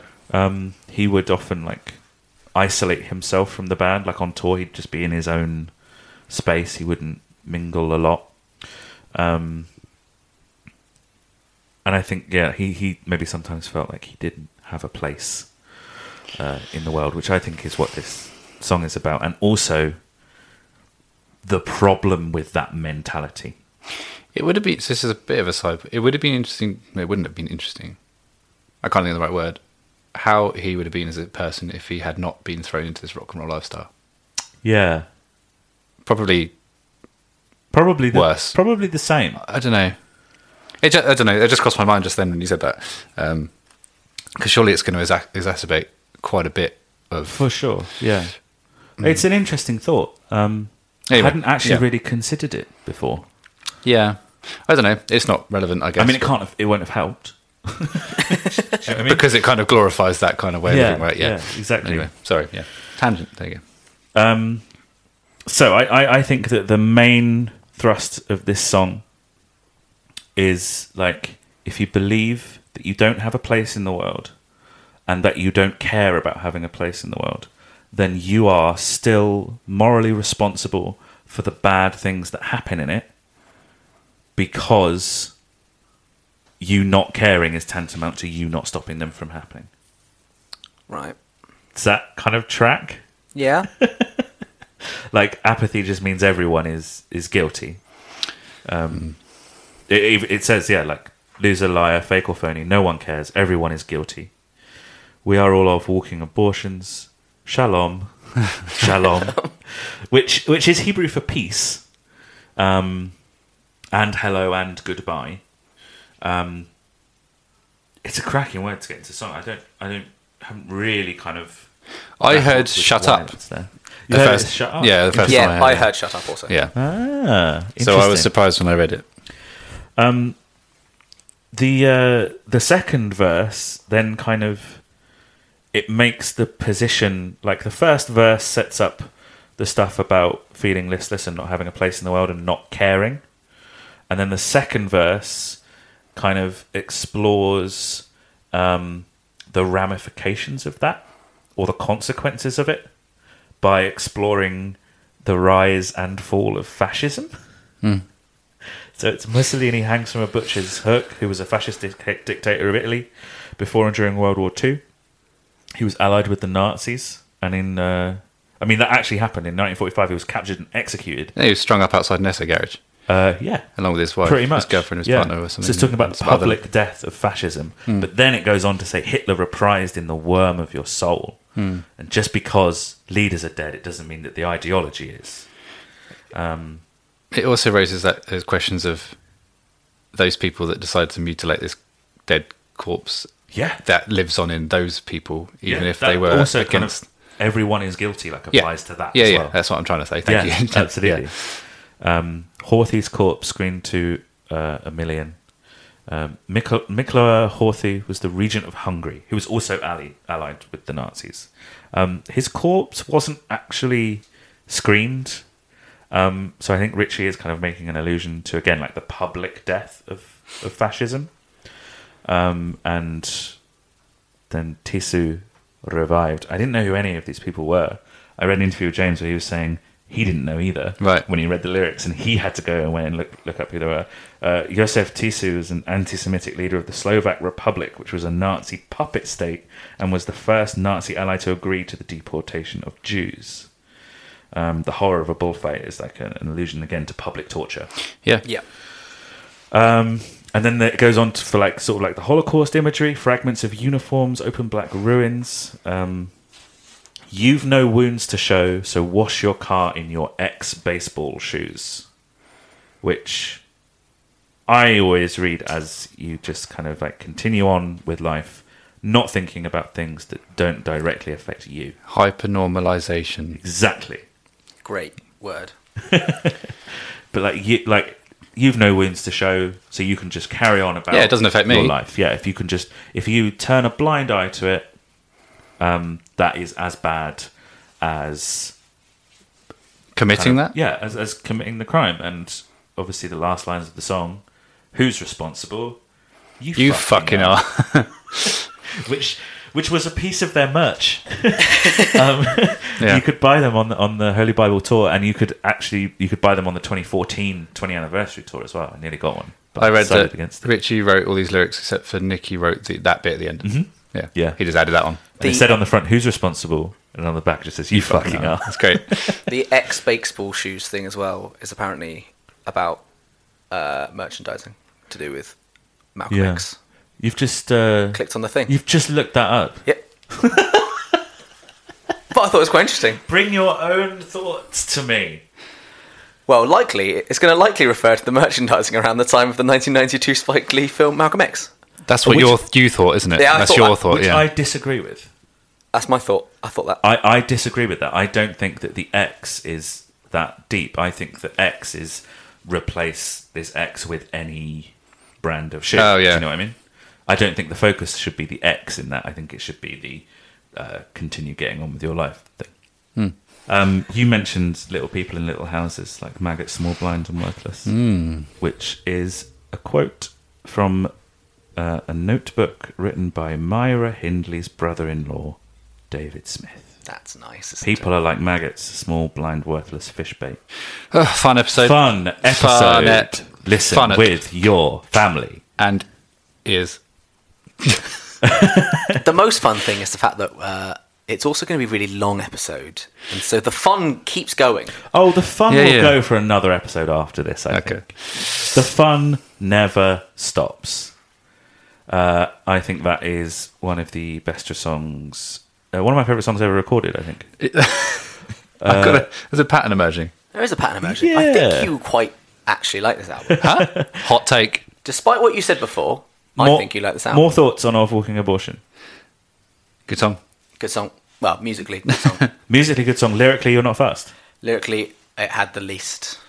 I've already, we already had this conversation. Yeah. Lyrically on the surface, you mean, without going into it. Like, Yeah, what about now? We've gone into it a little bit more. I still don't. I still prefer the first two. it's Yeah, fair dense again for being Yeah. not as many lyrics there compared to the other songs. It's it's quite a dense thing to. Mm. It's like a lot being thrown at you, which can put you off. I also take a slight issue with the idea Oh. Of that by not actively, you know, getting being against something, you're guilty of it. Because what the fuck can I do? No, I. I But that is also my attitude in in large part about stuff like that. yeah. Like, oh, why aren't you going to protest? Because what's the fucking point? Nothing ever happens. Nothing Yeah. ever happened. Which is a very apathetic way of looking at it, of, at things in general, but also repeatedly proves itself to be true. well, who's responsible? You. you fucking- fucking I are. fucking am. It's my fucking fault. Fuck's sake. No, but I I am do- really I do- sorry, guys. I do completely agree with you, and I think that one of the interesting things about this album is that it's not always what Richie is thinking. It's just it's like he's putting an idea out there, Yeah, or, yeah. or the band. I should really say the band. The band are putting an idea out there. It's not necessarily the views of the band. Yeah, exactly. And you'll see that on Archives of Pain, um, which is kind of like a, uh, a sister song to Of Walking Abortion. Um, okay, we're and gonna- written that, okay, I- that one I did look up more about Yeah. and know what you're talking about. Yeah. So we are going to go on to She is Suffering.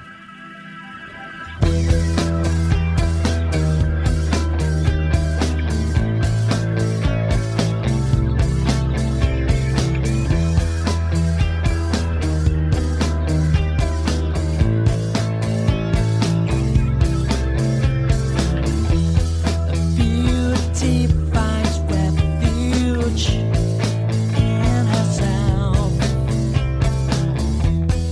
Love finds refuge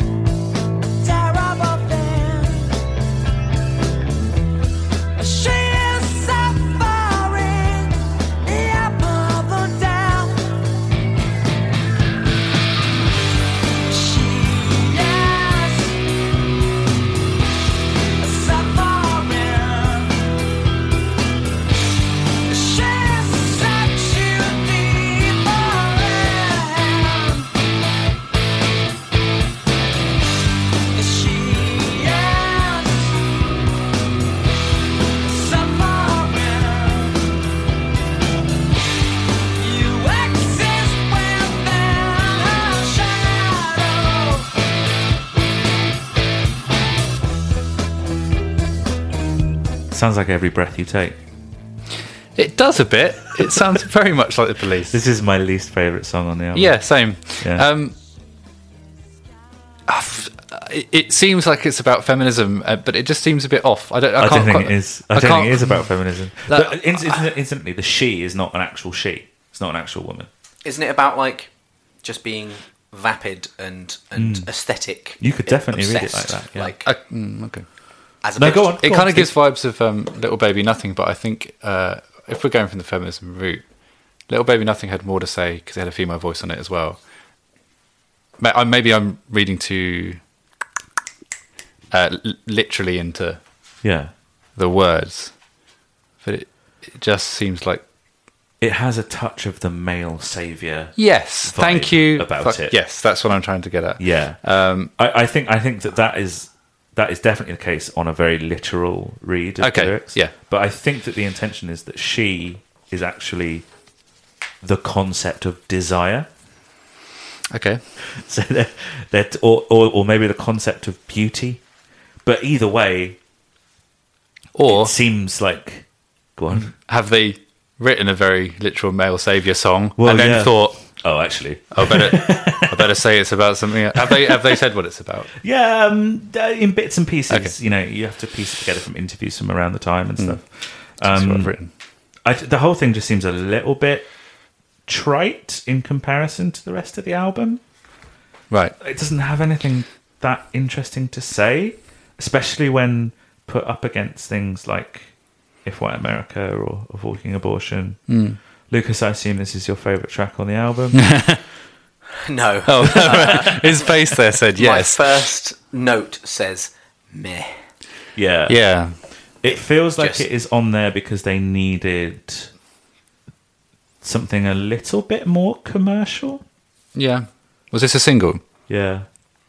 Okay. I don't think it's that. I don't think it's necessarily even the best song, like the most catchy song. There's more catchy songs, as dis- as we've already discussed, that some of the grimmer I songs. are guess a, catchier. single doesn't have to be the catchiest song. Yeah, but sort of singles are tend to be. They're not. You don't put out your weirdest and wildest songs as singles. Who knows what the Manics would do? But yes, I agree. Yeah, yeah. But it is just. A, it sort of just drones on and on. A little bit. I mean, I I don't hate it. Uh, I it's, hate it. it's a ten out of ten. it's one of my favorite songs ever recorded, Is it? Yeah. Okay. Mm. Uh, and it's got some really nice turns of phrase, like uh, a vine that can strangle life from a tree. I always find to be quite Is it actually? poetic. Is because this is your favorite album and it's a ten out of ten album. Is every song on this album a ten out of ten for you just by the fact that it's on this album? This this this is this is n- not a song that I actually really like, and I think in terms of the structure of the album, you could get rid of this one. You'd have a slightly more agreeable length of album, and you'd go straight from Of Walking Abortion to Archives of Pain, and it would continue that run of just absolute bleakness because there's nothing that bleak about sheer suffering, really. And um, but I don't like kind of think of the Holy Bible as like a perfect album or anything. I think it is a perfect object. Um, we listened to the podcast Blank Check, Yeah. and they describe Spirited Away as uh, the film Spirited Away as a perfect object. It's not even necessarily a film, uh, and that's how I feel about this album. And I think that it's so like this song is so intertwined into the DNA of the album that you can't just get rid of it. Like there's Except you did just say that you could get rid of it. I, I think if if this was like if it was up to me and I hadn't heard the album before and it wasn't deemed a classic or whatever, then I, that would be my note as a producer or something like that. But um, I, I, I just you know it, it does have a place on the album.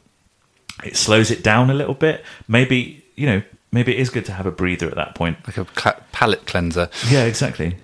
I think I twist- I twist- suppose all um, critically acclaimed art has its flaws.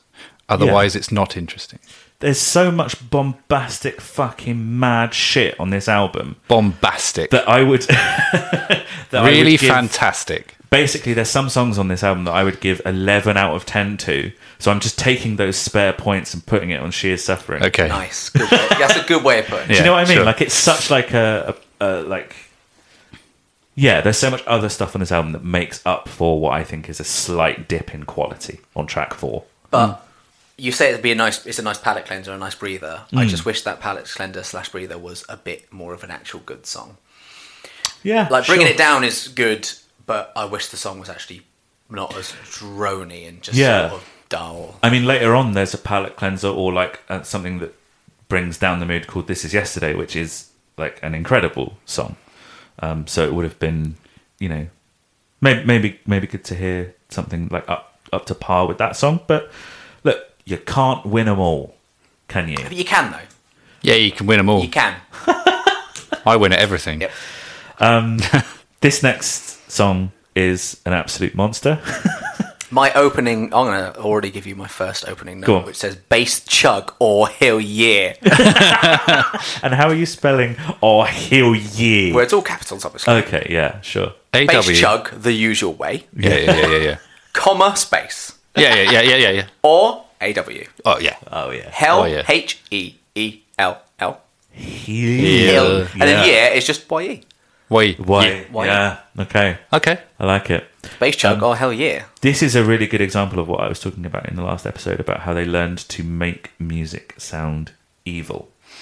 And bearing in mind what this song is about, uh, it's a good time for me to talk about one of the things that I really like about this album that sets it apart from the rest of the Manic's discography is that I think this is the perfect meeting of form uh, and function where you would find pop songs on Generation Terrorists with dark meanings. And now the songs that have dark meanings are dark and have just as dark Yeah. musical qualities. Yeah. And this song actually does sound like really fucking sinister, Shove it on. especially with the sample. Um, do you know who the sample is? No. It is the mother of one of the victims of Peter Sutcliffe, known as the Yorkshire Ripper. Hmm. He murdered 13 women and attempted to murder seven others between 1975 and 1980. He claims the voice of God told him to kill the women. Hmm. So, this is, again, the mother of one of those victims. I wonder who you think you are. Do you damn well think you're God or something? God give life, God taketh it away, not you. I think you are the devil itself.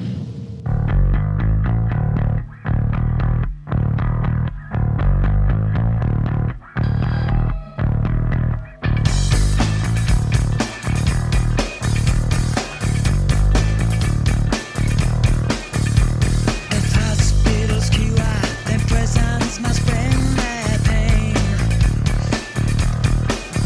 Don't be ashamed to start up a center of humanity's cruelty. There is never redemption. Any fool can regret yesterday. Nail it to the house of floods. You will be buried in the same box as Aquila. Azakela Azakela I feel my body has from a gallows It's more righteous than endless closure righteous Pick up pills, but get mad as right memory it counts the weak are young, and right now it cracks to make them strong. Kill nothing else and down, I feel a pain. In the irony of it, all is a clown. Time and again, I try to renew it all, but time forgets I mean, I'm not as bad. Give them respect they deserve. Give them the respect they deserve. Lucas, you were saying that this is a song that um, compelled you to look further into it. Death penalty. Death penalty. Fun episode. I didn't say it compelled me. I just said I did. Well, then you were compelled to. Ah, well, or I just chose that one at random. All yes, right. I was compelled Yeah. to because I was like, because I was like, he's naming a. just need to argue, don't you? I was like, he's naming a lot of people, yeah. Oh, a lot of bad eggs. Begs. so like, why? And and obviously, and I was like, this seems like he's advocating sterilizing rapists and stuff like that. And I was like, that's a strong. Hmm. I don't think I was like, they that's advocate- a strong view. It- but no, but then turns Sorry, I'm- out yeah. from because I read further into it, he's like basically singing from the perspective of It's characters. somebody who has that view, not I Richie think we should sterilize rapists. I don't know. Oh, Adam doesn't necessarily agree. I don't know. I yeah, it's kind of got this. You're not sure if it's pro or anti capital punishment. yeah, it's very difficult to work out actually what the internal logic or position of Yeah. this song is. but it, yeah. It's I mean, I'm very, not allowed to look at very- Genius lyrics anymore. dark But there and was evil. something that what I read was on there, where it was basically saying it, there was a person who was apparently not quoting but referencing. Okay, I have a lot of the context here. Do you want a bit of my?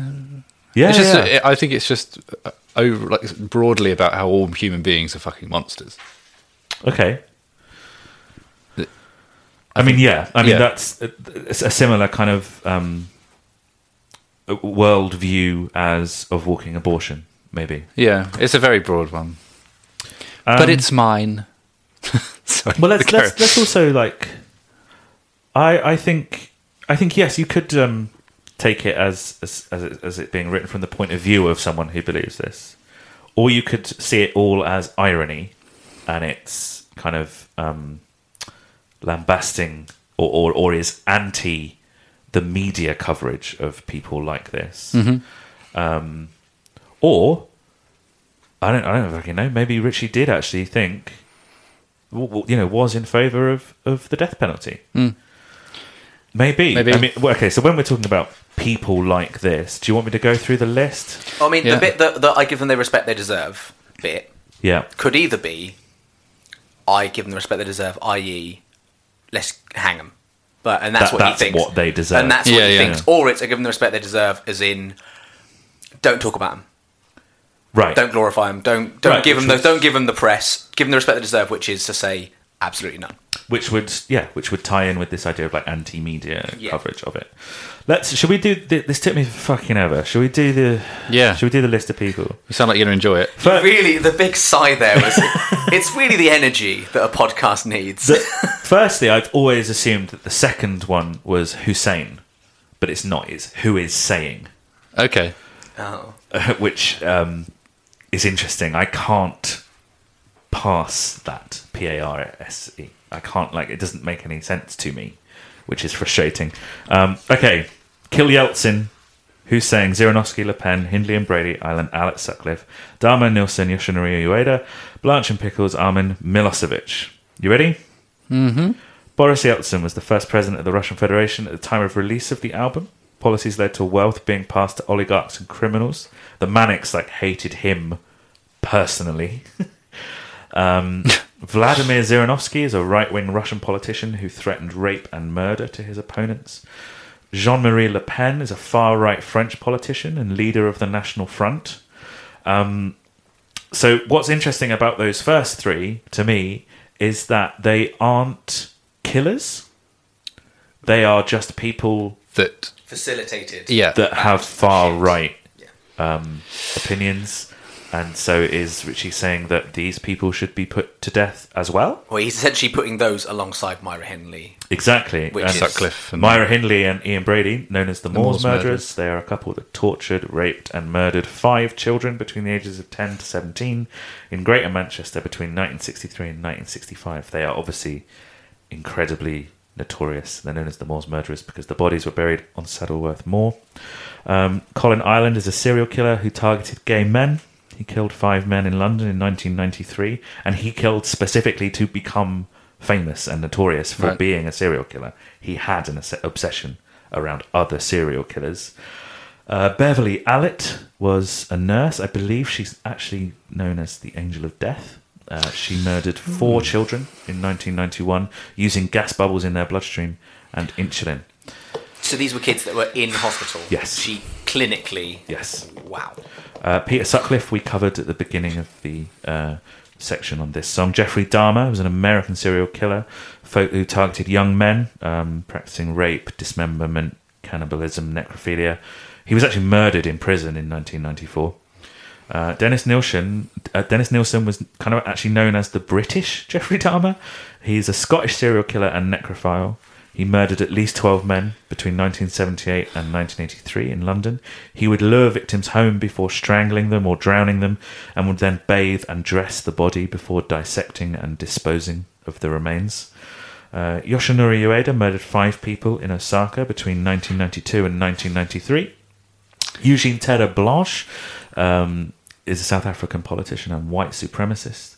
Judge James Pickles is a British judge who made controversial statements. He claimed that rape victims were asking for it. Idi Amin is uh, was the dictator of Uganda during the 1970s. He ran a very brutal regime, and that regime was responsible for the deaths of an estimated 100,000 to 500,000 people. Slobodan Milosevic, a Serbian and Yugoslavian politician charged with war crimes during the Yugoslavian war. Give them the respect they deserve. I feel sad. It's a fun episode. It's a fun ep. Fun up. you, it's uh, like No wonder this has been getting you down reading into this. I've spent so much time on Wikipedia. Yeah. Being like, how many people did that person kill Yeah. again? Um, Huh. Okay, so Yeah. the lyric is so good and it's so bleak. The center of humanity is cruelty. Uh, don't be ashamed to slaughter. There's this idea of like there is never redemption. Any fool can regret yesterday. Like don't believe people if they are, you know, espousing regret for what they've done, like Myra Hindley did when she was in prison, which is referenced again when he says a drained white body hangs from the gallows is more righteous than Hindley's crochet lectures. The idea that he would rather see her hanged than listen to her repent for her sins, I suppose. because he just doesn't believe Yeah, I that guess. she can. Yeah. Um, this line always like makes me uh, just feel certain ways. Pain, not penance. Forget martyrs. Remember victims. The weak die young, and right now we crouch to make them strong. Uh, the idea that like serial killers are maybe weak members of society, and that they should be killed off. But what we're doing at the moment is elevating them and kind of making them more prominent in society and that actually we should be focusing our attention on the victims and their relatives not on The people. killers. But Which doesn't is that? still a problem to this day. but also, Every single Yeah. time there is a You could- killer or some kind of something like that, it's always tell me man this is a relevant album you could argue that having this song and shouting out all these people's names though is doing exactly what it's trying to say. absolutely Yep. and the manics have always said they're nothing but hypocrites Yeah. Uh, but then you say about we're making them uh, you know, that the line could mean we're making them stronger by not killing them, Mm. or like you say, the other take is we're making them strong by giving them press. giving them yes airtime. exactly yeah Have they come out and said which take it is? no No, why would they? Because Oh, then it's not Well, art. Because I, I want to know. james, Yeah, yeah. james So it'd be nice of them to tell me. i don't think that they know james dean bradfield has said that a lot of the lyrics on this album made him feel awkward when he sang them and that he didn't understand this lyric when he got it That must be an interesting position for him to be in, actually, because it's n- obviously it's not super common for the primary lyricist to not be Yeah. the singer. I mean, it does happen, obviously. So he's but- given this ream of like lyrics and has to like inhabit that and work out how that song should sound. Do you know what I mean? Hmm. even not just not just then having to put music to it, but also having to go up on stage or in a booth or whatever and sing it when it's not necessarily anything he feels, or Yeah. it's just sing it because these are the lyrics. Although maybe that also like uh, makes them easier that he Weird. doesn't have to connect with them on that kind of level. Yeah. Does he ever write any lyrics of any? Later on in the career, he does. Yeah. right? So that list of names. Did you catch that on the second go round? He doesn't say Milosevic at the end. Right. Did you? This is either- Milosevic. M- That's how you say M- Milosevic. Oh, yeah, wait, Don't no. don't look it up. Have you looked it up already? Well, in which case the thing I'm looking at is wrong because it says Milosevic yes. again. A lot of thing, a lot of places have this wrong. Let's uh, see if we can see if we can hear it. Out of surveil, down on the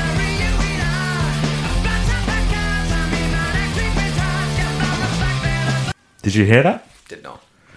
It's it's difficult to understand exactly what it is. I always thought it was uh, my electric guitar, which would have been such a statement. like listing your electric guitar with a bunch of uh, Give it mass the respect murderers. it deserves. yeah, uh, it's actually the band name. He- He lists Manic Street Preachers as one of the people in that list. Listen, play it again? Is it? listen to it again. Please. So it's Blanche and Pickles are in Manic Street Preachers.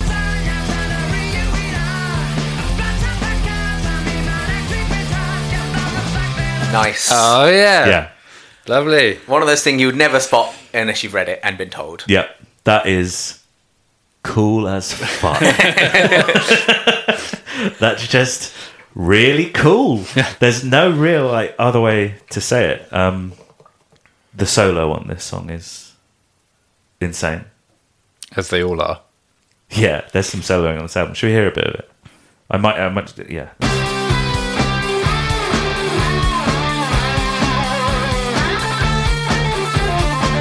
I've just realised what a bad idea it is to play that solo because it's about two minutes long. But at the Yeah. same time, slaps though.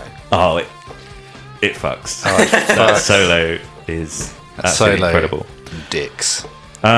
Please give me more thoughts on Archives of Paint. If you I'm have just so overwhelmed. them. yeah, I'll it's- be honest. It's an I- Uh, overwhelming album. Um, It's just dense. Like you're just listing through all those people. I don't know. I yeah, Don't know. I, I you know, feel I've got, wiped. I've got a page worth of notes on serial killers, and that's not even. That's probably like ten percent of the song. Adam just had that anyway. yeah, So uh, I Not also- many songs can say they've just Yeah. listed a shitload of serial killers. yeah, I guess so. You know, not The Birdie song. Not many. That? that song. one. What do you hear when you put the Birdie song on? You know, like everyone else does. Destroy everything. I am God. You don't hear We that in should the Birdie probably, song. yeah. We should stop. What? We should, What we we should do? stop Sorry? recording for today. Why? You know What's, how I um, said, why you know how you I guys said about looking- that? Why didn't they intervene? Yeah. Why didn't they start seeing the cracks and intervene? Yeah. Is this our red This flag? is our red flag. Yeah. I don't know why you guys. What? Uh, the the uh, the line that you picked out, sterilized rapists. All I preach is extinction. Is Grim. yeah, ca- calling for all of humanity to die. All I preach is extinction. Lovely stuff. What a funny story. Wonder what happened to the power pack. I mean, that's like such a, a monumental song uh, in their career. I think. I can't wait for one percent of our audience to get that reference. I, mm, Uh, before we go into this, can I just say that, like, finally, like you know, six tracks into the album, something a bit fun.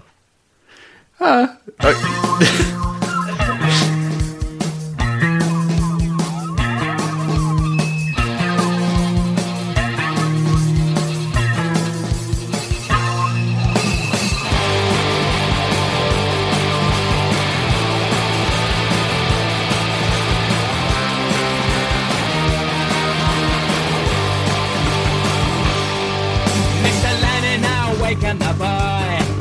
Mr. Stalin bisexually back.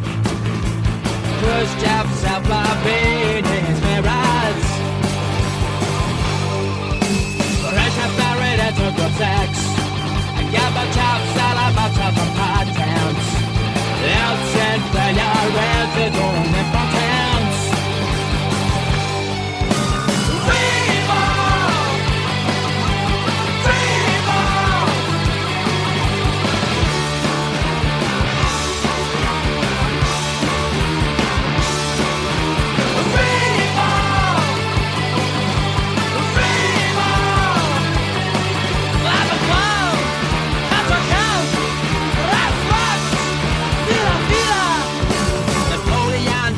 Revol's Lover Backwards. Yes, that is true. Yeah. It's also half of the word revolution. Oh shit! Ah. What the fuck is this song about? I've absolutely not. I've actually written here. What the fuck is this song about? Uh, Oh, I've it's got a written- list of leaders. That's funny. I've written. He Hello, whoa, says- whoa, I've he written. slags them hold all on. off a little bit. He I've makes little put- pops. What? I have no idea what it's about. He makes little pops. I'm so glad you wrote that down. Yeah, that was at 4:30 a.m. Huh? it's good though. Go Go on, on, He sorry. makes a load of disses. It's a diss track. It's a diss again. track. It's, It's a another diss diss track. track. Yeah. Classic Richie He diss track. disses a load of world leaders by like popping like little little little jabs at them. Mm. Yeah, Why that'll Revolve? show them. Would you like a, a uh, take on it? Please. Also, there's some Holocaust stuff in there. There is some Holocaust, Which is stuff in there, nice. which is par for the course at this point in Yeah. the album. Um, here, here is a take on it that I have taken from elsewhere on the internet that I thought was very interesting because I was having real trouble with this song. No read that I could give it would possibly like fit. Okay, so the world leaders in the first verse are chronological Soviet leaders Mm-hmm. Lenin, Stalin, Khrushchev, Brezhnev, Gorbachev, Yeltsin. It omits two, but they are um, they are That's in chronological. order, right? And the sexual acts kind of describe those leaders' political styles. Okay. Mr. Lenin awakened the boy um, because Lenin kind of aw- awakened, awoke communism. Stalin, bisexual, um, because he led like a period of a lot of polarization Okay. in politics. Khrushchev, um, remind me, remind me what the lyric for Khrushchev is. Self love in his mirrors. Oh, because he wanted to become leader for kind of like the fame, like ego. of it. yeah. Yeah. he was just kind of glad to be leader rather than having any actual idea of how to lead the country. Brezhnev married into group sex. Um, basically, a group of old conservative people were in charge. It wasn't really one leader, it was a group of people. Group sex. Yeah. Gorbachev, um, he helped to end the Cold War, but it also destroyed the Soviet Union. And he thought he was doing the right thing, um, but ultimately his policies kind of led to a failure. And Yeltsin, uh, failure in his own impotence, was like the Manics, as I discussed on Archives of Pain, just generally saw him as a failure. That is a take. What's Revolve? It's lover backwards. Okay. Fine. Also, Half of the word revolution. It's or half of the word revolutionary. revolution. Fine. Okay. Yeah. Um, Nikki has said that it's it, it might be about how relationships in politics and relationships in love always fail. Okay. That's nice. Agreed. It's one of the left dark takes on the album, I suppose. Um, and then there are some German words. Lebensraum is living space, which is a component of Nazi German ideology used to justify territorial expansionism. Kulturkampf, which is German for culture struggle, which is a term used to refer to efforts by Prussian Prime Minister Otto von Bismarck to suppress Catholicism in Germany through legislation in the 1870s. It's a fun episode. Raus is out, which is what would be shouted at Jews in the time of concentration camps. Uh-huh. Juden Raus. Um, and Fila is Italian for former line, which Fila, is Fila. another thing that they would say in concentration camps, Camps, it's during a the fun hollow course. It's a fun episode. Is everyone else having a really shit time? It's diff- it's honestly difficult to say, like whether I'm having a good time or not. To be honest, yeah. Like Well, it you're- is you're when you fulfilling listen. your lifelong dream Like it of is. discussing this album at length with Yeah. other people who are actually but doesn't listening this to you. refl- Unfo- reflect the album though? unfortunately- yeah. Do you have a good time? You listen to Ho- the Holy Bible, kind of and kind of not. It makes me feel by which I aggressive. mean the audiobook of the Holy Bible. read by the author. oh my god! Um, oh my god. Carry on. Me and That Lucas was the just most pointed at each other. disgusting pointing at each other thing ever. It makes me feel aggressive and tense. Adam is literally and like, like, I'm curling up in a little ball Adam's on his folded in- chair. yeah Self like 10 I'm, Like I'm times. holding my breath. Is, is, is how the Holy Bible makes me feel. Um, I've got no fucking idea what the second verse of this song is about. Mentions Napoleon, Chamberlain, who was a British Prime Minister, Trotsky, who was a Russian revolutionary, Che Guevara, who was an Argentine revolutionary, Pol Pot, who was the leader of the Khmer Rouge, who we heard about on Repeat, Lucas's favourite fucking track, and Farrakhan, who's the, the leader of the Nation of Islam. And I've got absolutely no fucking idea what the second verse is about. Uh, someone got in contact with me on Twitter, and when I said, like, is there anything that you want us to cover um, coming up on the podcast, uh, especially in regards to the Holy Bible? And he said, um, what what is Reeve all about, and what is that sound, uh, that scraping kind of sound on the intense humming of evil? And I don't have an answer for him on either of them. and I just want you to know, if you're listening out there, I really did give it a go on Reeve, but it is absolutely impenetrable, and that's kind of what I love about it. Yeah. The music's fun. Also, you're Yeah, yeah. guaranteed he's not going to listen to the next episode now because you've already spoiled that Oh, you're not no. Oh. going to answer his second question. So we've lost him. He's gone. Damn. Yeah, he's gone. And ju- just to prove that they know it's fun as well. 'cause Yeah, You spot yeah. in the last chorus there's a shanana. shanana Reevil. Sure. There actually He's is. having some fun. Let me see if I can find it.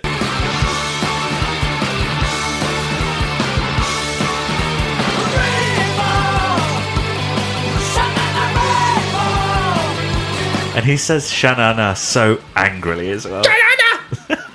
Should we talk about James's voice briefly? It's so good on this album.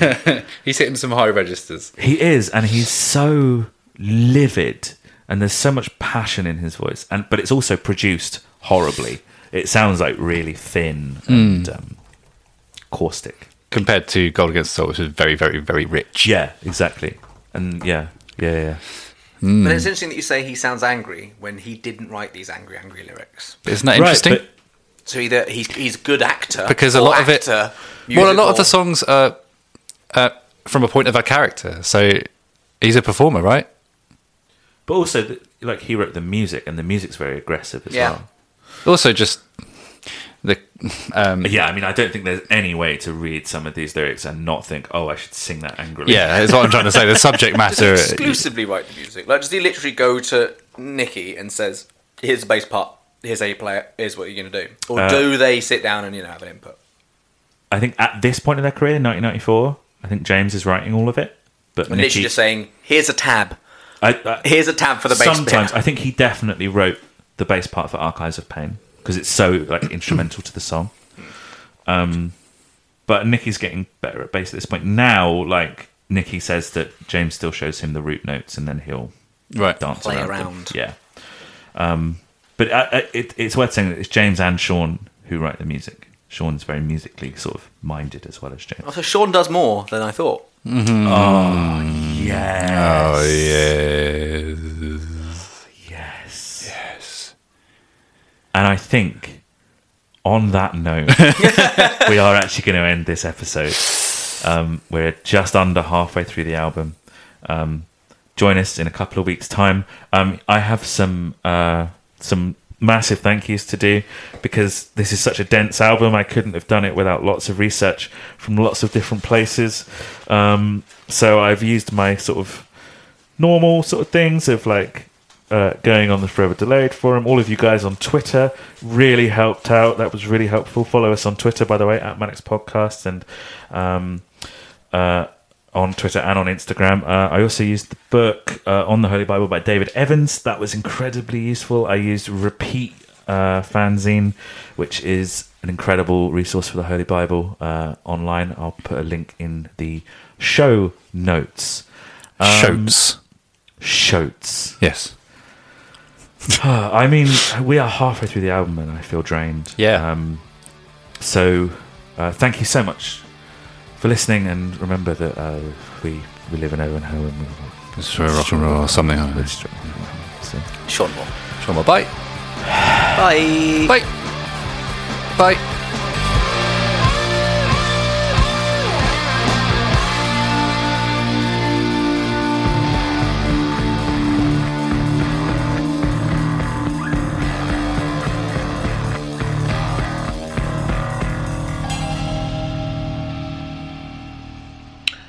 Hello, uh, Adam here. Uh, that was all very serious in places, wasn't it?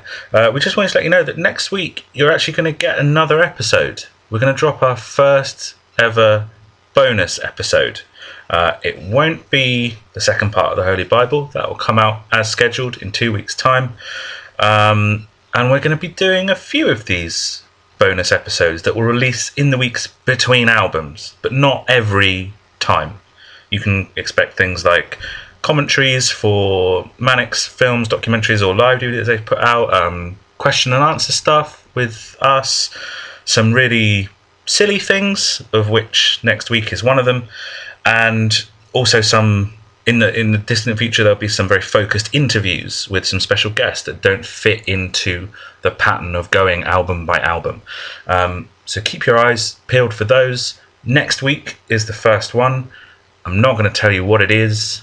Um, it's not terribly Mannix related. It's tangential to the podcast. Uh, you'll probably uh, either really enjoy it or really hate it. It's very silly. Uh, but until then, uh, until then, I'll see you then, is what I was going to say. That's fine.